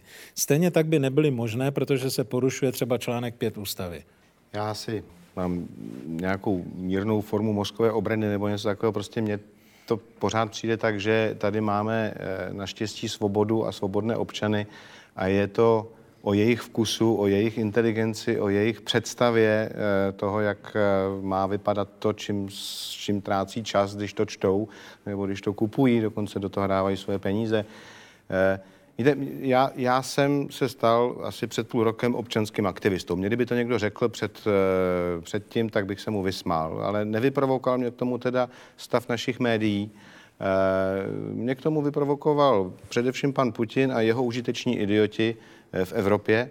A musím říct, že mě třeba jako vytáčelo maximálně, když se zde vůbec řešila otázka, jestli náš prezident bude stát na Rudém náměstí 9. května a kinout okupační armádě. Proti tomu jsem se vymezoval.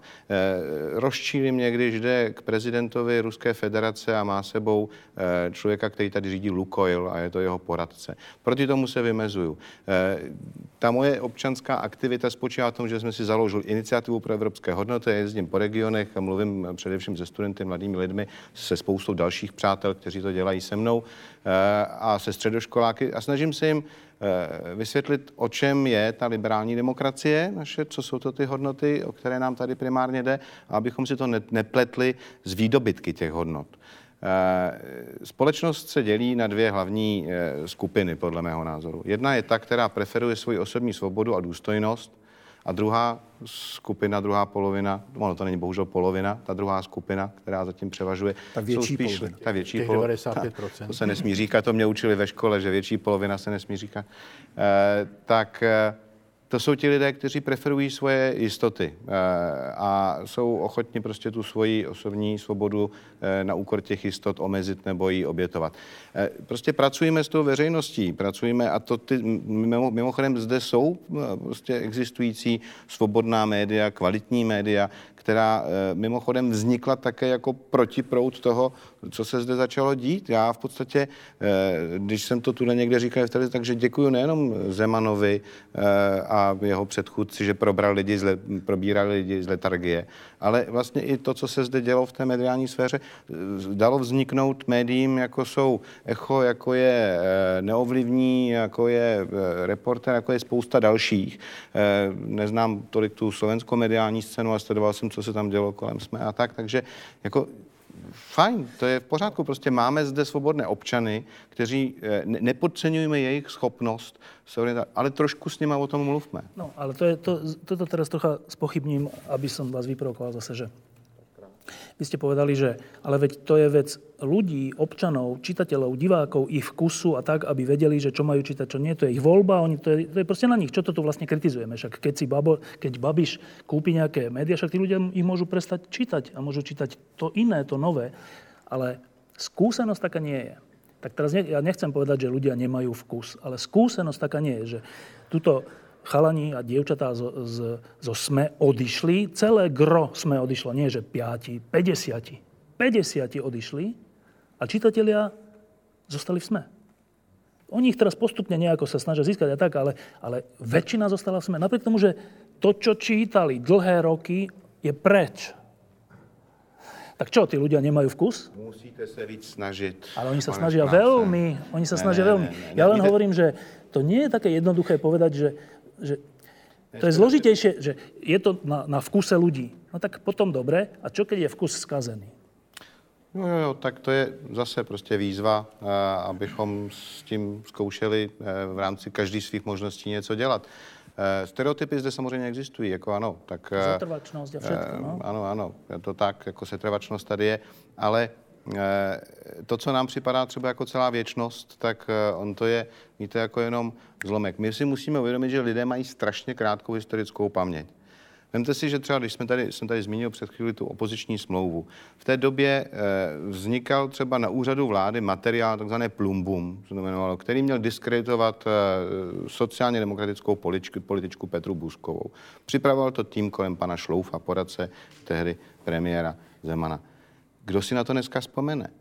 Eh, ty, ty, jsou metody, které prostě se zde používaly vždy a upřímně řečeno, myslíte si, že kdyby Agrofert, eh, vlastněný Andrejem Babišem, eh, chtěl ovlivňovat média, takže to nemůže dělat jinak, než že bude vlastnit? On to může dělat stejně. On si prostě zadává... Občas. Prosím? Dokonce i líp někdy. No, je to méně viditelné. Takhle prostě víme, kdo to vlastní. A ten člověk si to, který to médium kupuje, tak ví, komu to médium patří. E, o tom není pochyb. E, zatímco prostřednictvím zadávání inzerce, nevím, jestli se tady korumpovali novináři, ale jako e, slyšel jsem všelijaké zvěsti nemám na to žádné Iba teraz krátka, teraz je miesto pre Matúša, že Matúš, že vy ste sa podľa, akože výtka, že treba sa viac snažiť, u nich neplatí, lebo oni sa snažili veľmi. Naozaj 50 odišli do úplnej neistoty, do všetkého založili niečo nové, ponúkli to ľuďom a veľmi sa o to snažia ďalej, už koľko, pol roka alebo koľko, 100 čísiel už vyšlo. Um, ale fakt je ten, že sme nezaniklo, ani, ani polovica ľudí od nich neodišla, čiže tá zotrvatnosť je skoro nepredstaviteľná. Že odíde vlastne celý, celá, celý kolektív tvorby niečoho odíde a tí ľudia to ďalej kupujú. Asi kvôli športu, počasiu, ja neviem kvôli čomu, ale ďalej to kupujú. A vy ste na zelenej lúke, musíte začať odznova tisíc, dve tisíc, päť tisíc, takéto. To je čo? Vec vkusu? Mm, neviem, ja musím priznať, že keď to počúvam celý čas, tak mám taký veľmi zvláštny pocit, lebo a teraz nechcem uraziť, ale uh, ja som sa na to pozeral úplne inak od začiatku, od prvého momentu. Jednoducho mne nenapadlo a mojim kolegom, pokiaľ som sa s nimi o tom rozprával, mne nenapadlo uh, riešiť to, že či by mal štát pomáhať. Prepačte, ale to by som nikdy v živote nechcel. Jednoducho na jednej strane dokážete povedať vetu, že trh by to mal rozhodnúť a minútu predtým hovoríte o tom, že Francúzsko je vzor. Ďakujem pekne. Peniaze štátu by som na uh, robenie novín nechcel, pretože by to boli noviny, ktoré by som nechcel robiť. Uh, alebo hovoriť o tom, že jak, uh, jak je to nespravodlivé. Že, no je to nespravodlivé. Naozaj, tí ľudia majú šialene veľa peňazí, asi ich nezískali úplne Košer. obyčajným spôsobom. Je to nespravodlivé, pretože zotrvačnosť je presne taká, ako hovoríš. Naozaj. Gro čitateľov tie noviny čítalo 20 rokov, tak ich číta ďalej. Keby som chcel plakať nad tým, tak dneska nerobím noviny.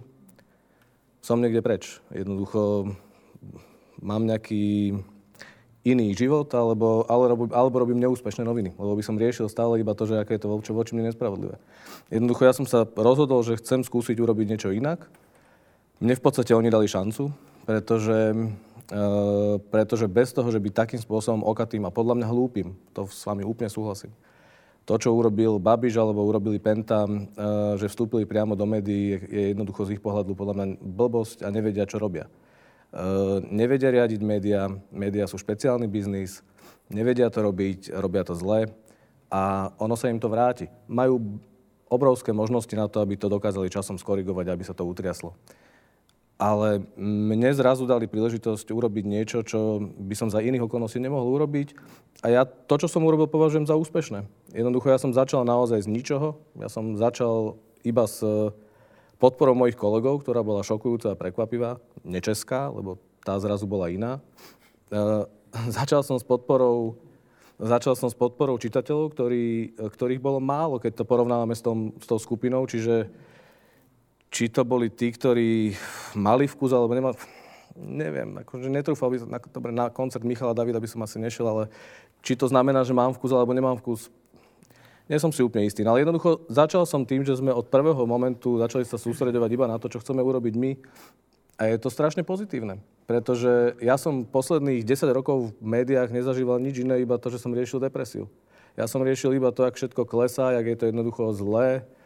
A tie nápady, že má to riešiť štát, alebo to tie nie sú nové, tie sa objavujú po celom svete a skutočnosť je taká, že nikto nevie, čo s tými médiami má urobiť. Jednoducho všetci vieme, že sú veľmi dôležité pre demokraciu, že sú veľmi dôležité pre spoločnosť ale jednoducho, ako si to nefunguje. Tým spôsobom, ako to fungovalo posledných cca 100 rokov v normálnom svete a u nás, dajme tomu 25. Uh, Tunak zrazu ja zažívam situáciu, kedy každým týždňom mám nových čitateľov, mám nových podporovateľov, ktorí sú ochotní za to platiť a môžem robiť žurnalistiku, ktorú považujem za najlepšiu, akú viem robiť a chcel by som urobiť ešte lepšiu. No. Čiže ja sa na to pozerám troška inak. Ale podľa mňa sa na to nepozeráš inak, lebo toto nikto nespochybňuje, čo teraz hovoríš. E, tá, tá pochybnosť je o tom, že fajn, čak to je dobré, že existujete a že viacerí z vás robia všelijaké nezávislé. To je všetko fajn. Len ten vplyv sa zmenšil. E, nemyslím si to. No tak vplyv sme je väčší. Ale jasné, ale je to len otázka času. No to je tá otázka. Ja o tom som presvedčený, lebo uh, keby tí oligarchovia do toho nevstúpili takým spôsobom, tak babracky, ako to urobili, Eh, tak by sme sa o tom asi nerozprávali. A teraz podľa mňa je na mieste aj m, mm, tie médiá, nepí... lebo je to presne tak, ako tu zaznelo. Čiže nie je tak viditeľné to, čo píšu, lebo tú najtupšiu propagandu to len raz za čas prenikne do lidových novín zdraviť sa pánovi ministrovi alebo, alebo nejaký podobný hlúpy text, alebo to, že ráno vyjde text a, a večer je odvolaný minister. To sa nestáva príliš často a ešte stále by som si nehával ja v svojej hlave priestor na to, že to nemusí byť ani tak riadené kartelom oligarchov alebo konkrétnym pánom Babišom. Treba vedieť, že tak český, ale aj slovenský mediálny trh sú strašne malé trhy a tých ľudí, ktorí sú naozaj dobrí a majú už skúsenosti, je strašne málo. Čiže úplne pokojne za tým môže byť iba to, že tie, tie Babišové médiá dneska naplňajú druhotriedni, treťotriedni novinári. Jednoducho druhá, tretia liga. Samozrejme, že tam zostávajú ľudia, ktorí doplňajú ten obraz do toho, aby to bolo pekné. Veď to je úplne jasné. Ja nehovorím, tie individuálne súboje sú určite v tých médiách na mieste. To sa deje aj v SME. Individuálne súboje, individuálne dokazovanie toho, že sme stále nezávislí. Určite to tak je. Ale tie redakcie sa zmenili, tie redakcie sa vyprázdnili svojím spôsobom a bude trvať nejaký čas, kým sa to naučia. Čiže kľudne to môže byť iba, iba nešikovnosť. A ja by som veril tomu, že, že časom to tí ľudia musia vidieť. Musia vidieť to, že tie noviny nie sú úplne slobodné, nie sú úplne nezávislé. A ja sa na to teším. Petr? No, Eh, já bych ještě kromě té setrvačnosti vkusu a té odvaze, kterou tady prezentuje Matuš, tak já bych řekl, že existuje mm, v tom prostoru a čím dál tím víc viditelnější eh, to, jak někdo pracuje s tou nejsilnější emocí, a to je strach. Eh, v těch mainstreamových médiích, tam, kde ty mm, zůstali nebo nastoupili noví, tak vlastně tam nastoupili už s tím, s tím vzorem té autocenzury. A to je nejhorší, když vlastně ten člověk eh, pak eh, mluví večer jinak než ráno v redakci a, a když se opak třeba zeptáte, to přece není možné, to jste nemyslel vážně, co si včera napsal. No a co myslíš, že se chce nechat vyhodit, platím hypotéku a tak dále. Takže eh, to je ten můj eh, návrat, jako pocitový návrat do té normalizace, kdy vlastně eh, začíná fungovat, začíná fungovat ten, ten existenční strach. Můžu si dovolit to riziko? Můžu jít do, do, do nějakého protestu? Můžu, můžu být nezávislý? Samozřejmě je to volba. Vždycky je to volba.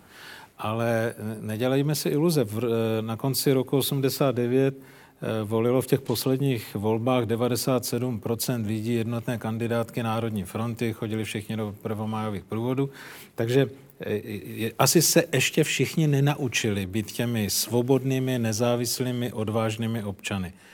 Ale eh, na druhou stranu nemůžeme říkat, my jsme to zdědili, to prostě potrvá ještě dvě generace, protože bohužel můžeme zažívat také to, že se s tou zemí přestanou identifikovat její elity, nebo ty nejtalentovanější mladí lidé začnou prostě hledat eh, jiné destinace, jiné, jiné prostory, jiné kontury a nebudou mít třeba tolik energie, aby vzdorovali, nebudou mít ani ten motiv, aby vzdorovali.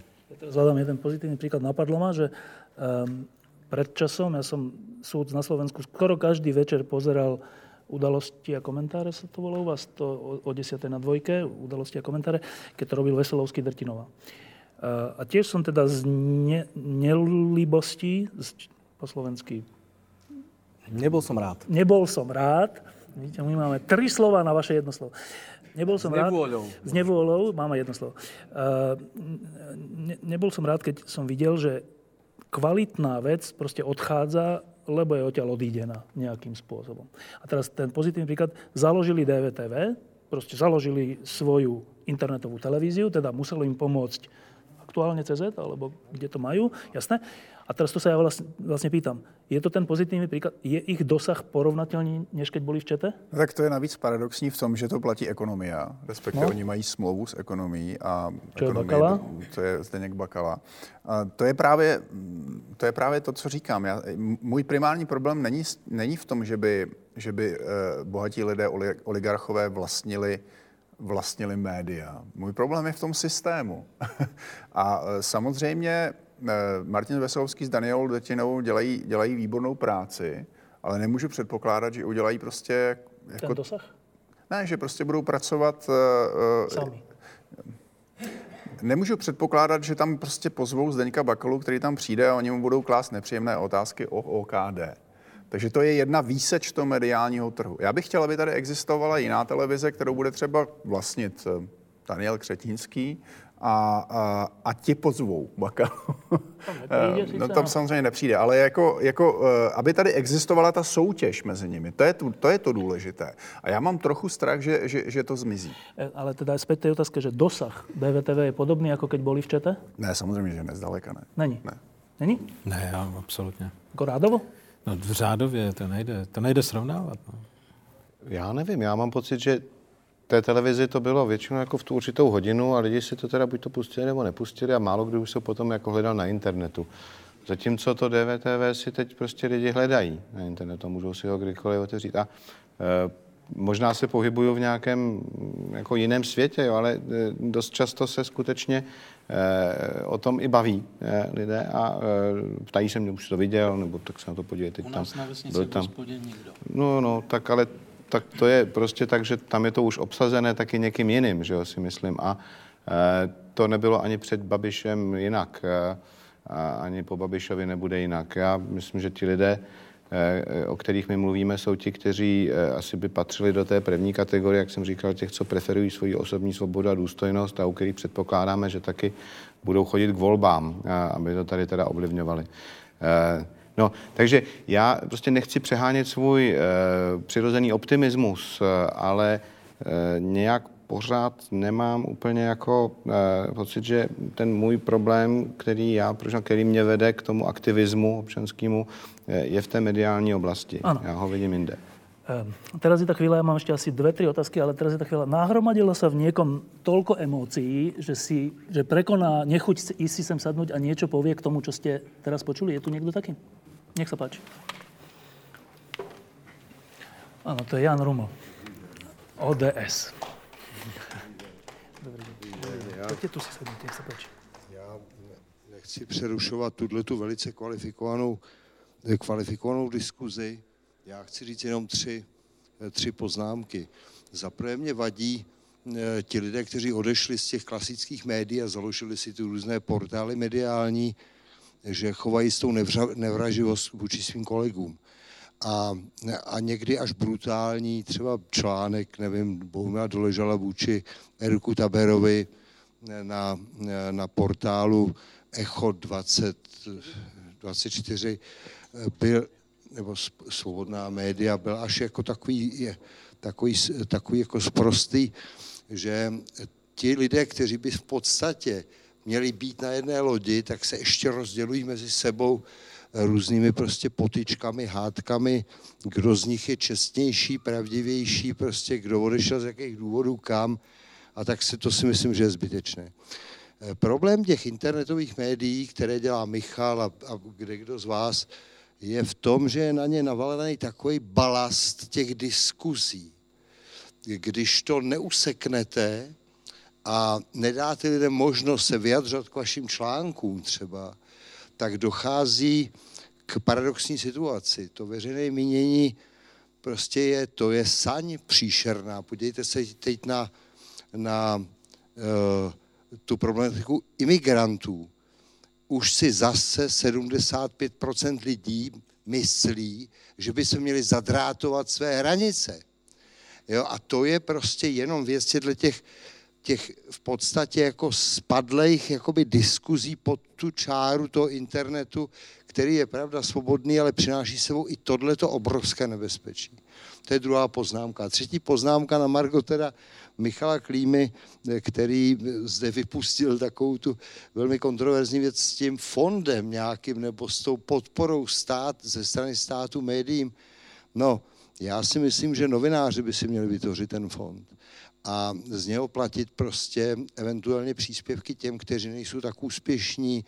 E, a, navíc je tady svaz novinářů, který teď vyhrál asi 120 milionů nebo kolik, prostě nějak by se o tom měli, někdo by o tom měl rozhodnout, podělit se o to, aby ti, kteří začínají, aby to měli jednodušší, prostě, aby, aby nemuseli prostě žebrat, že aby Sabina Slonková mohla dělat neovlivní CZ a, a každý z vás, kdo, kdo to a, a, na, a to jsem chtěl říct úplně naposled, mě ty internety moc, mě, mě od toho bolej oči, jo, a ono jsou různé kvality, já taky radši čtu noviny. Papír, no. Papír, tak jsem stará škola, že jo. Tak taky čtu ta média všechna, ale dokážu si mezi nimi vybírat. Ale jak vidíte, jak se vytváří veřejné mínění, třeba v otázce těch imigrantů nebo ruské propagandy, tak k tomu já jsem strašně skeptický, protože mám pocit, že, že to vox populí, je, je neuvěřitelně, neuvěřitelně vohebná prostě věc, které, které jde jenom o to, aby my se máme nejlíp, jak jsme se kdy měli v historii, a oni nechtějí prostě připustit, aby jsme se o to s někým podělili. To by se člověk opravdu zbláznil. On ale všiml si si, že to má i opačný efekt, když tady se e, najednou vytvořil dojem, že průjezd amerického konvoje ano. naší e, republikou, v zásadě banální záležitost, ano. průjezd spojenecké armády ze stejné aliance, ve které jsme my, e, tady najednou eh, vyvadil a nějací komunisti a, někde, a nějací ty trolové prostě se snažili tomu národu prodat jako tu největší národní tragédii a okupaci. Určitě. A 80% lidí to eh, bylo proti... Vy, ty skeptičtí líní Češi, kteří radši ano. jsou doma, tak šli s vlaječkama asi dát selfiečka ne, s americkými vojandama. Takže ta, ta protireakce, to, on, oni už to prostě přehnali. Ano, ano. Ne, já jsem jenom chtěl pár poznámek. Děkuji moc. Honza Ruml, ještě někdo kto chce niečo povedať. Poďte sem. Daniel Raus. Já nechci nic říct, já mám otázku. A otázku mám na Matuša Kostolného. Já si pamatuju dobu, kdy vznikalo ZME na Slovensku. Bylo to v časech vrcholícího mečiarismu a vycházel deník Smena a e, tehdy byla podobná situace, že celá ta redakce nebo gro té redakce se rozhodlo, že s tou smenou už nebude mít nic společného, Lebo protože to ovládl, no? ovládl Mečiar, tak vy, začalo vycházet zme na pondělok, zme na útorok a tak, a, tak, a tak dále. A tak ďalej, a tak ďalej. Teda, aby som neprešiel do Slovenčiny. Tak eh, v čem je rozdíl tehdejší slovenské společnosti, která přijala to zme potom, a dnešní slovenské společnosti, která to enko zatím až tak nepřijímá. No, to bol Daniel Raus. Nebol by som si úplne istý, že ho až tak nepríjma, lebo ja si pamätám ten začiatok sme, sme a to je 93. rok, to je 5. alebo 6. január 93. A m, takisto to boli noviny, ktoré začali v garáži na štyroch stranách, vložené v, v ak sa nemýlim, v novom čase alebo v čase v tom čase. Potom do konca roka to, tie noviny mali 8 strán, 6, to, bol, to trvalo, trvalo to nejaký čas, kým tie noviny sa etablovali a našli svojich čitateľov. Len spätne po tých 22 rokoch sa nám to zrazu zdá, že to bolo vlastne strašne krátko a že to bolo okamžite. Čiže nebolo to ani vtedy tak, že by to išlo hneď. Ale sú tam samozrejme drobné rozdiely, ktoré sa zmenili za ten čas. Čiže 93 to sú stále ešte len 4 roky po 89. Čiže myslím si, že istý typ e, takého prvého nadšenia, síce už niekoľkokrát sklamaného, tam ešte stále bol. Teraz e, nadšenie musíte dolovať v ľuďoch, aby ste ho našli niekde. E, noviny, vtedy boli noviny na papieri. Internet neexistoval vtedy. Čiže tá ponuka sa obmedzovala naozaj na ten papier a tie tituly, ktoré boli na papieri, tie existovali a a ľahko sa dalo, relatívne ľahko sa dalo pomenovať, čo je trh. Čo je trh a s kým súperíte a koho, s kým bojujete o toho čitateľa. Čiže tam sa odohrala historická ako keby spravodlivosť, pretože tá smena, ktorá zostala smenou, oni vychádzali paralelne dve noviny, dve noviny vedľa seba. Čiže vychádzala smena, ktorú ovládli Mečiarovci a SME, ktoré, e, ktoré vlastne vznikli nejakým odchodom. A po pár rokoch to SME pohltilo smenu a, a smena sa vlastne prestala existovať. Dnes je ten trh rozprúdený, roztrúsený kompletne jednoducho. Ten, tých e, konkurentov, to nie je 6 denníkov, ktoré vychádzajú na Slovensku, ale to je jednoducho, to sú stovky malých stránok, facebookových e, e, kont jednotlivcov, ktorí sú schopní prilákať množstvo čitateľov. To sú zahraničné médiá, ktoré jednoducho sú oveľa dostupnejšie ako vtedy. Čiže tá, tá scenéria toho súboja, ak to nazveme súbojom, sa zmenila. Mm, a ja by som si myslel, že mať pol milióna čitateľov po, po pol roku a ako keby neustále rásť, že to dáva nejaký typ nádeje, že to tak môže byť. Druhá vec je tá, že či, či môžeme niekedy ako keby preskočiť to sme, tak teraz to vyzerá nepredstaviteľne. Plus teda treba povedať, že e, tú smenu riadili Mečiarovský neschopní kreténia. A to sme, a to sme riadia e, šikovní ľudia, ktorí sú najšikovnejší na trhu, sú naozaj mimoriadne skúsení a schopní a akurát majú 45-percentný flak penty na, e, na klope kabátu a musia s tým niečo urobiť, ale noviny a média vedia, ako fungujú, na rozdiel od tých uh, chlapcov z Penty. Ano, ještě nějaká reakce? Děkuji. Eh, já bych chtěl podpořit pana eh, Havlíka v, té, mm, v těch úvahách o atmosférách strachu. Eh, dřív za socialismu jsme se museli bát buď to nějakého ústředního výboru nebo uličního výboru nebo nějakých bezpečnostních složek.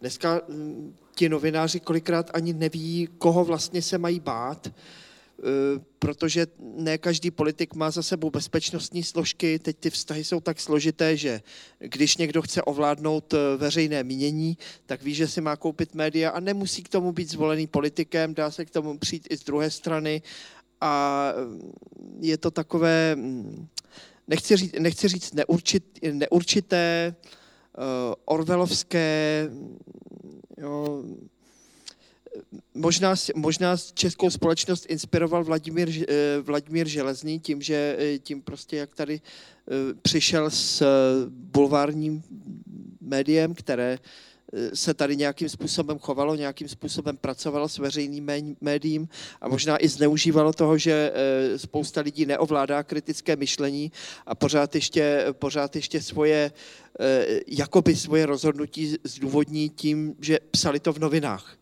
a neuvažují vůbec o tom, odkud ty noviny jsou a že by mohly být nějaké, nějaké jiné. Jak říkala filozofka Novodvorská, je, je, je bližší salám než demokracie pro, spou, pro spoustu lidí. Takže možná, že nás trochu, trochu podrží to, že ti nejlepší novináři, které, které máme i tady mezi sebou, takže nejsou, nejsou úplně na jednom místě ale že jsou, že jsou jakoby mm, rozeseti eh, v různých médiích a když tak aspoň dají najevo, najevo mm, že se nebojí.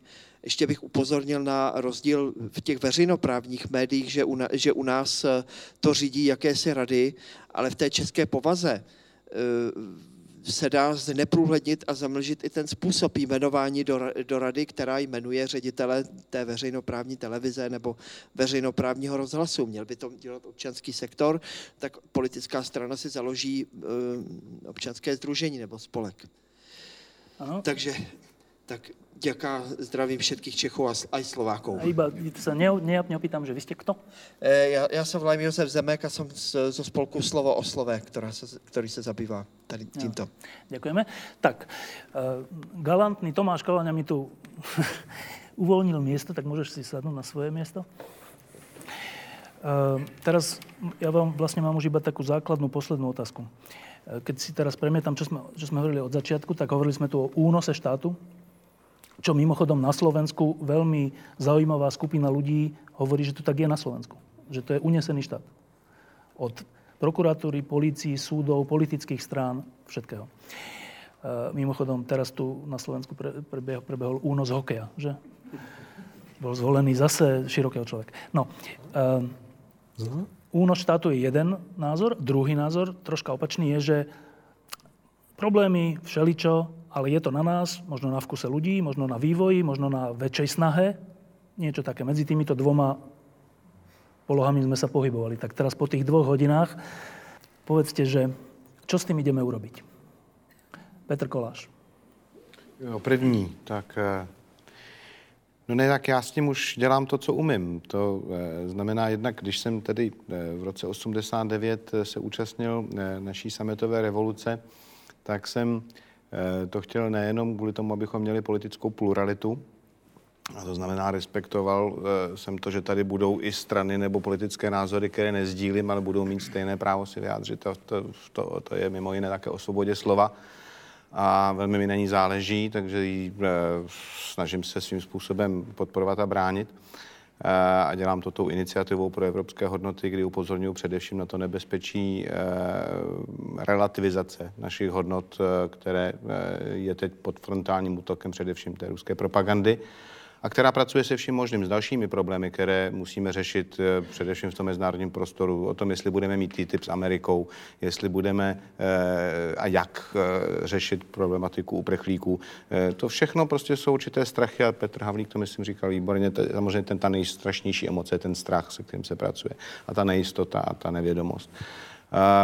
Takže to já se snažím s tím něco dělat, ale zároveň připouštím, že jsem v roce 89 chtěl nejenom politickou pluralitu, ale chtěl jsem taky svobodný trh. Ano, vždy tedy postavený na rule of law, na vládě zákona, to je ne jako anarchie, ale svobodný trh. A e, kapitalismus, a to není zprosté slovo, a já taky myslím, že profit není zprosté slovo, takže nemám vůbec nic proti bohatým lidem, kteří dokázali vydělat své peníze Eh, samozřejmě ideální je, pokud je dokázali vydělat čestným způsobem. Eh, já mám ale naštěstí tu vlastnost, že opravdu neumím závidět eh, a, řídím se heslem při a bude ti přáno, takže když vidím bohaté lidi, kteří zde jsou a kteří podporují aktivity bohulibé, časopis Echo by se taky neobešel bez podpory privátních, privátních peněz jednoho uvědomělého člověka, který má třeba úplně jiné názory na některé věci než já, ale prostě podporuje to. Máme tady Bakalu, máme tady další lidi. Máme tady eh, řadu dalších bohatých lidí, kteří podporují eh, i občanské iniciativy, podporují i některé think tanky. Eh, máme tady Aspen, máme tady řadu dalších. Takže já prostě jsem přesvědčen, že musíme hledat synergii mezi těmi, kteří opravdu chápou, že pro liberálně demokratický systém a pro tu euroatlantickou rodinu je potřeba něco dělat a nejenom nadávat a být frustrován. Prostě já jsem tu svoji osobní frustraci se pokusil překlopit do nějaké iniciativy. Že to dělám. Michal Klima. Tak ještě bych se rád vrátil k té atmosféře strachu. Jo. Já, já bych skutečně nerad, aby tady se, jsme odeš, rozešli se s tím, že, že, že tady je v médiích stejná situace nebo podobná situace jako před rokem 89. Co hrozí těm novinářům, Eh, kteří eventuálně se, se, se bojí o to projevit svůj názor nebo, nebo něco takového. Hrozí jim, že odejdou z toho média, půjdou do jiného média, půjdou někam dělat tiskový mluvčí eh, nebo nastoupí na jiné kvalifikované místo. Jak to můžeme srovnávat s situací před rokem 89, kde, kde lidem za jejich názor hrozilo vězení, eh, byli odsouzeni k opravdu nekvalifikované práci a tak dále. Já si myslím fakt, že nemůžeme srovnávat věci, které jsou úplně nesrovnatelné a, a já to považuji za urážku těch statečných lidí, disidentů, kteří eh, se nebáli svůj názor eh, tehdy projevovat a nesli za to riziko často mnohaletého vězení.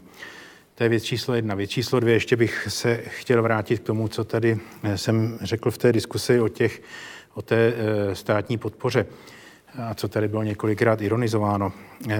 Já jsem to nemyslel tak, jako že by to byl můj vklad do té diskuse, že bych, že bych zatím stál, nebo že by to bylo nějaký mé životní přesvědčení. Říkám to jako eh, alternativu k těm snahám různých opozičních politiků eh, zákonem omezovat vlastnictví médií, ať už, eh, ať už jakékoliv, protože to si myslím, že jednak je, je chybné a jednak je to stejně, jak už, jsem, jak už jsme tady o tom diskutovali, v zásadě nereálné a jenom to povede k zatemnění těch, těch, těch vztahů.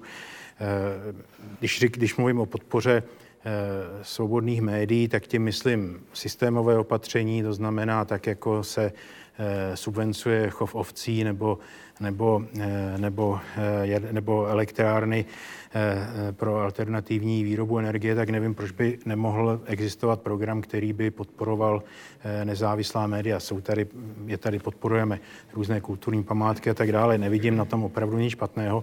A samozřejmě nemůže to být vázáno žádným způsobem na to, aby eh, vláda tím získala kontrolu nad médií, tak jako třeba kontroluje elektronická média prostřednictvím svých rad a mediálních, mediálních zákonů. Myslím to skutečně jako, jako systémové opatření. A já si osobně myslím, že, že stejně časem eh, k tomu svět eh, dospěje, protože prostě média všude přestávají být biznisem a eh, politici, kteří jsou alespoň trošku osvícení, vědí, že jsou média pro demokracii důležitá.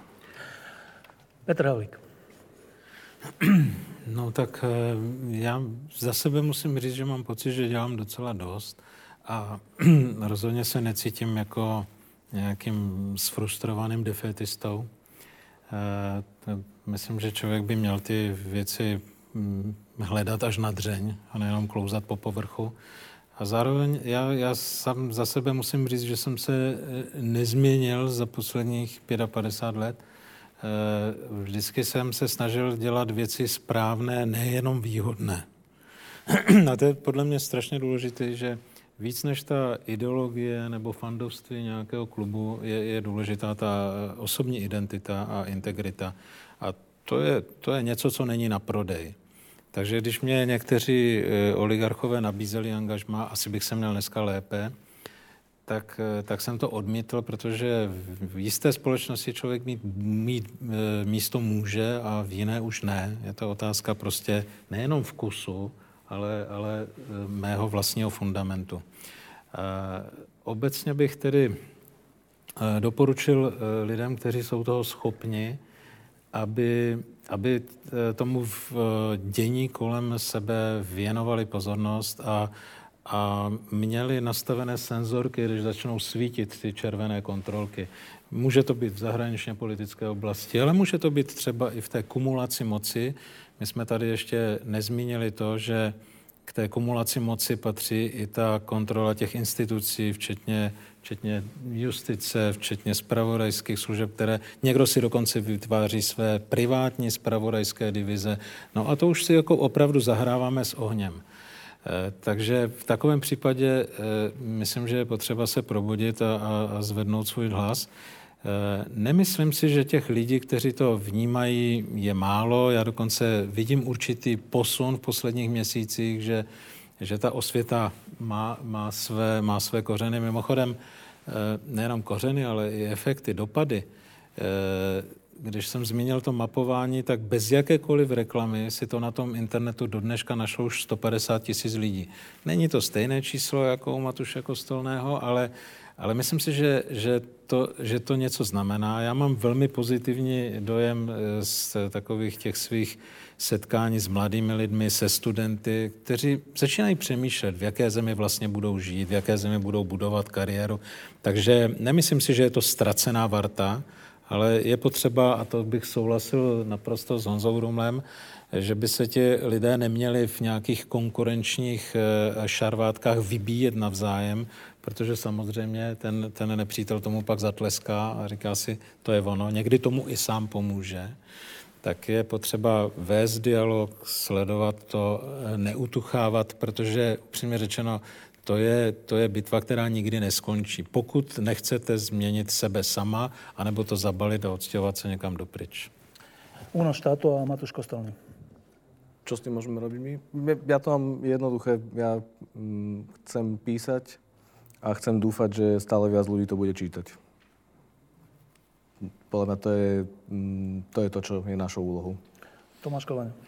Já už jsem to trochu naznačil. Myslím si, že v současné době je pro nás naprosto zásadní obhajoba systému demokracie a to je systém, který záleží na vzájemných kontrolách a vyvažováních, eh, ať už různých eh, státních mocí anebo i médií. To znamená, pokud eh, ten systém je nějakým způsobem narušen, tak nemůže fungovat dlouhodobě dobře. Proto vlastně existuje náš spolek Svobodu médiím, který usiluje o dvě věci. První je e, změna voleb, e, změna, změna jmenování e, členů rad, které, které mají vlastně odblokovávat televizi veřejnoprávní a rozhlas od politického vlivu, ale fungují přesně obráceně. Oni jsou nástrojem politického vlivu.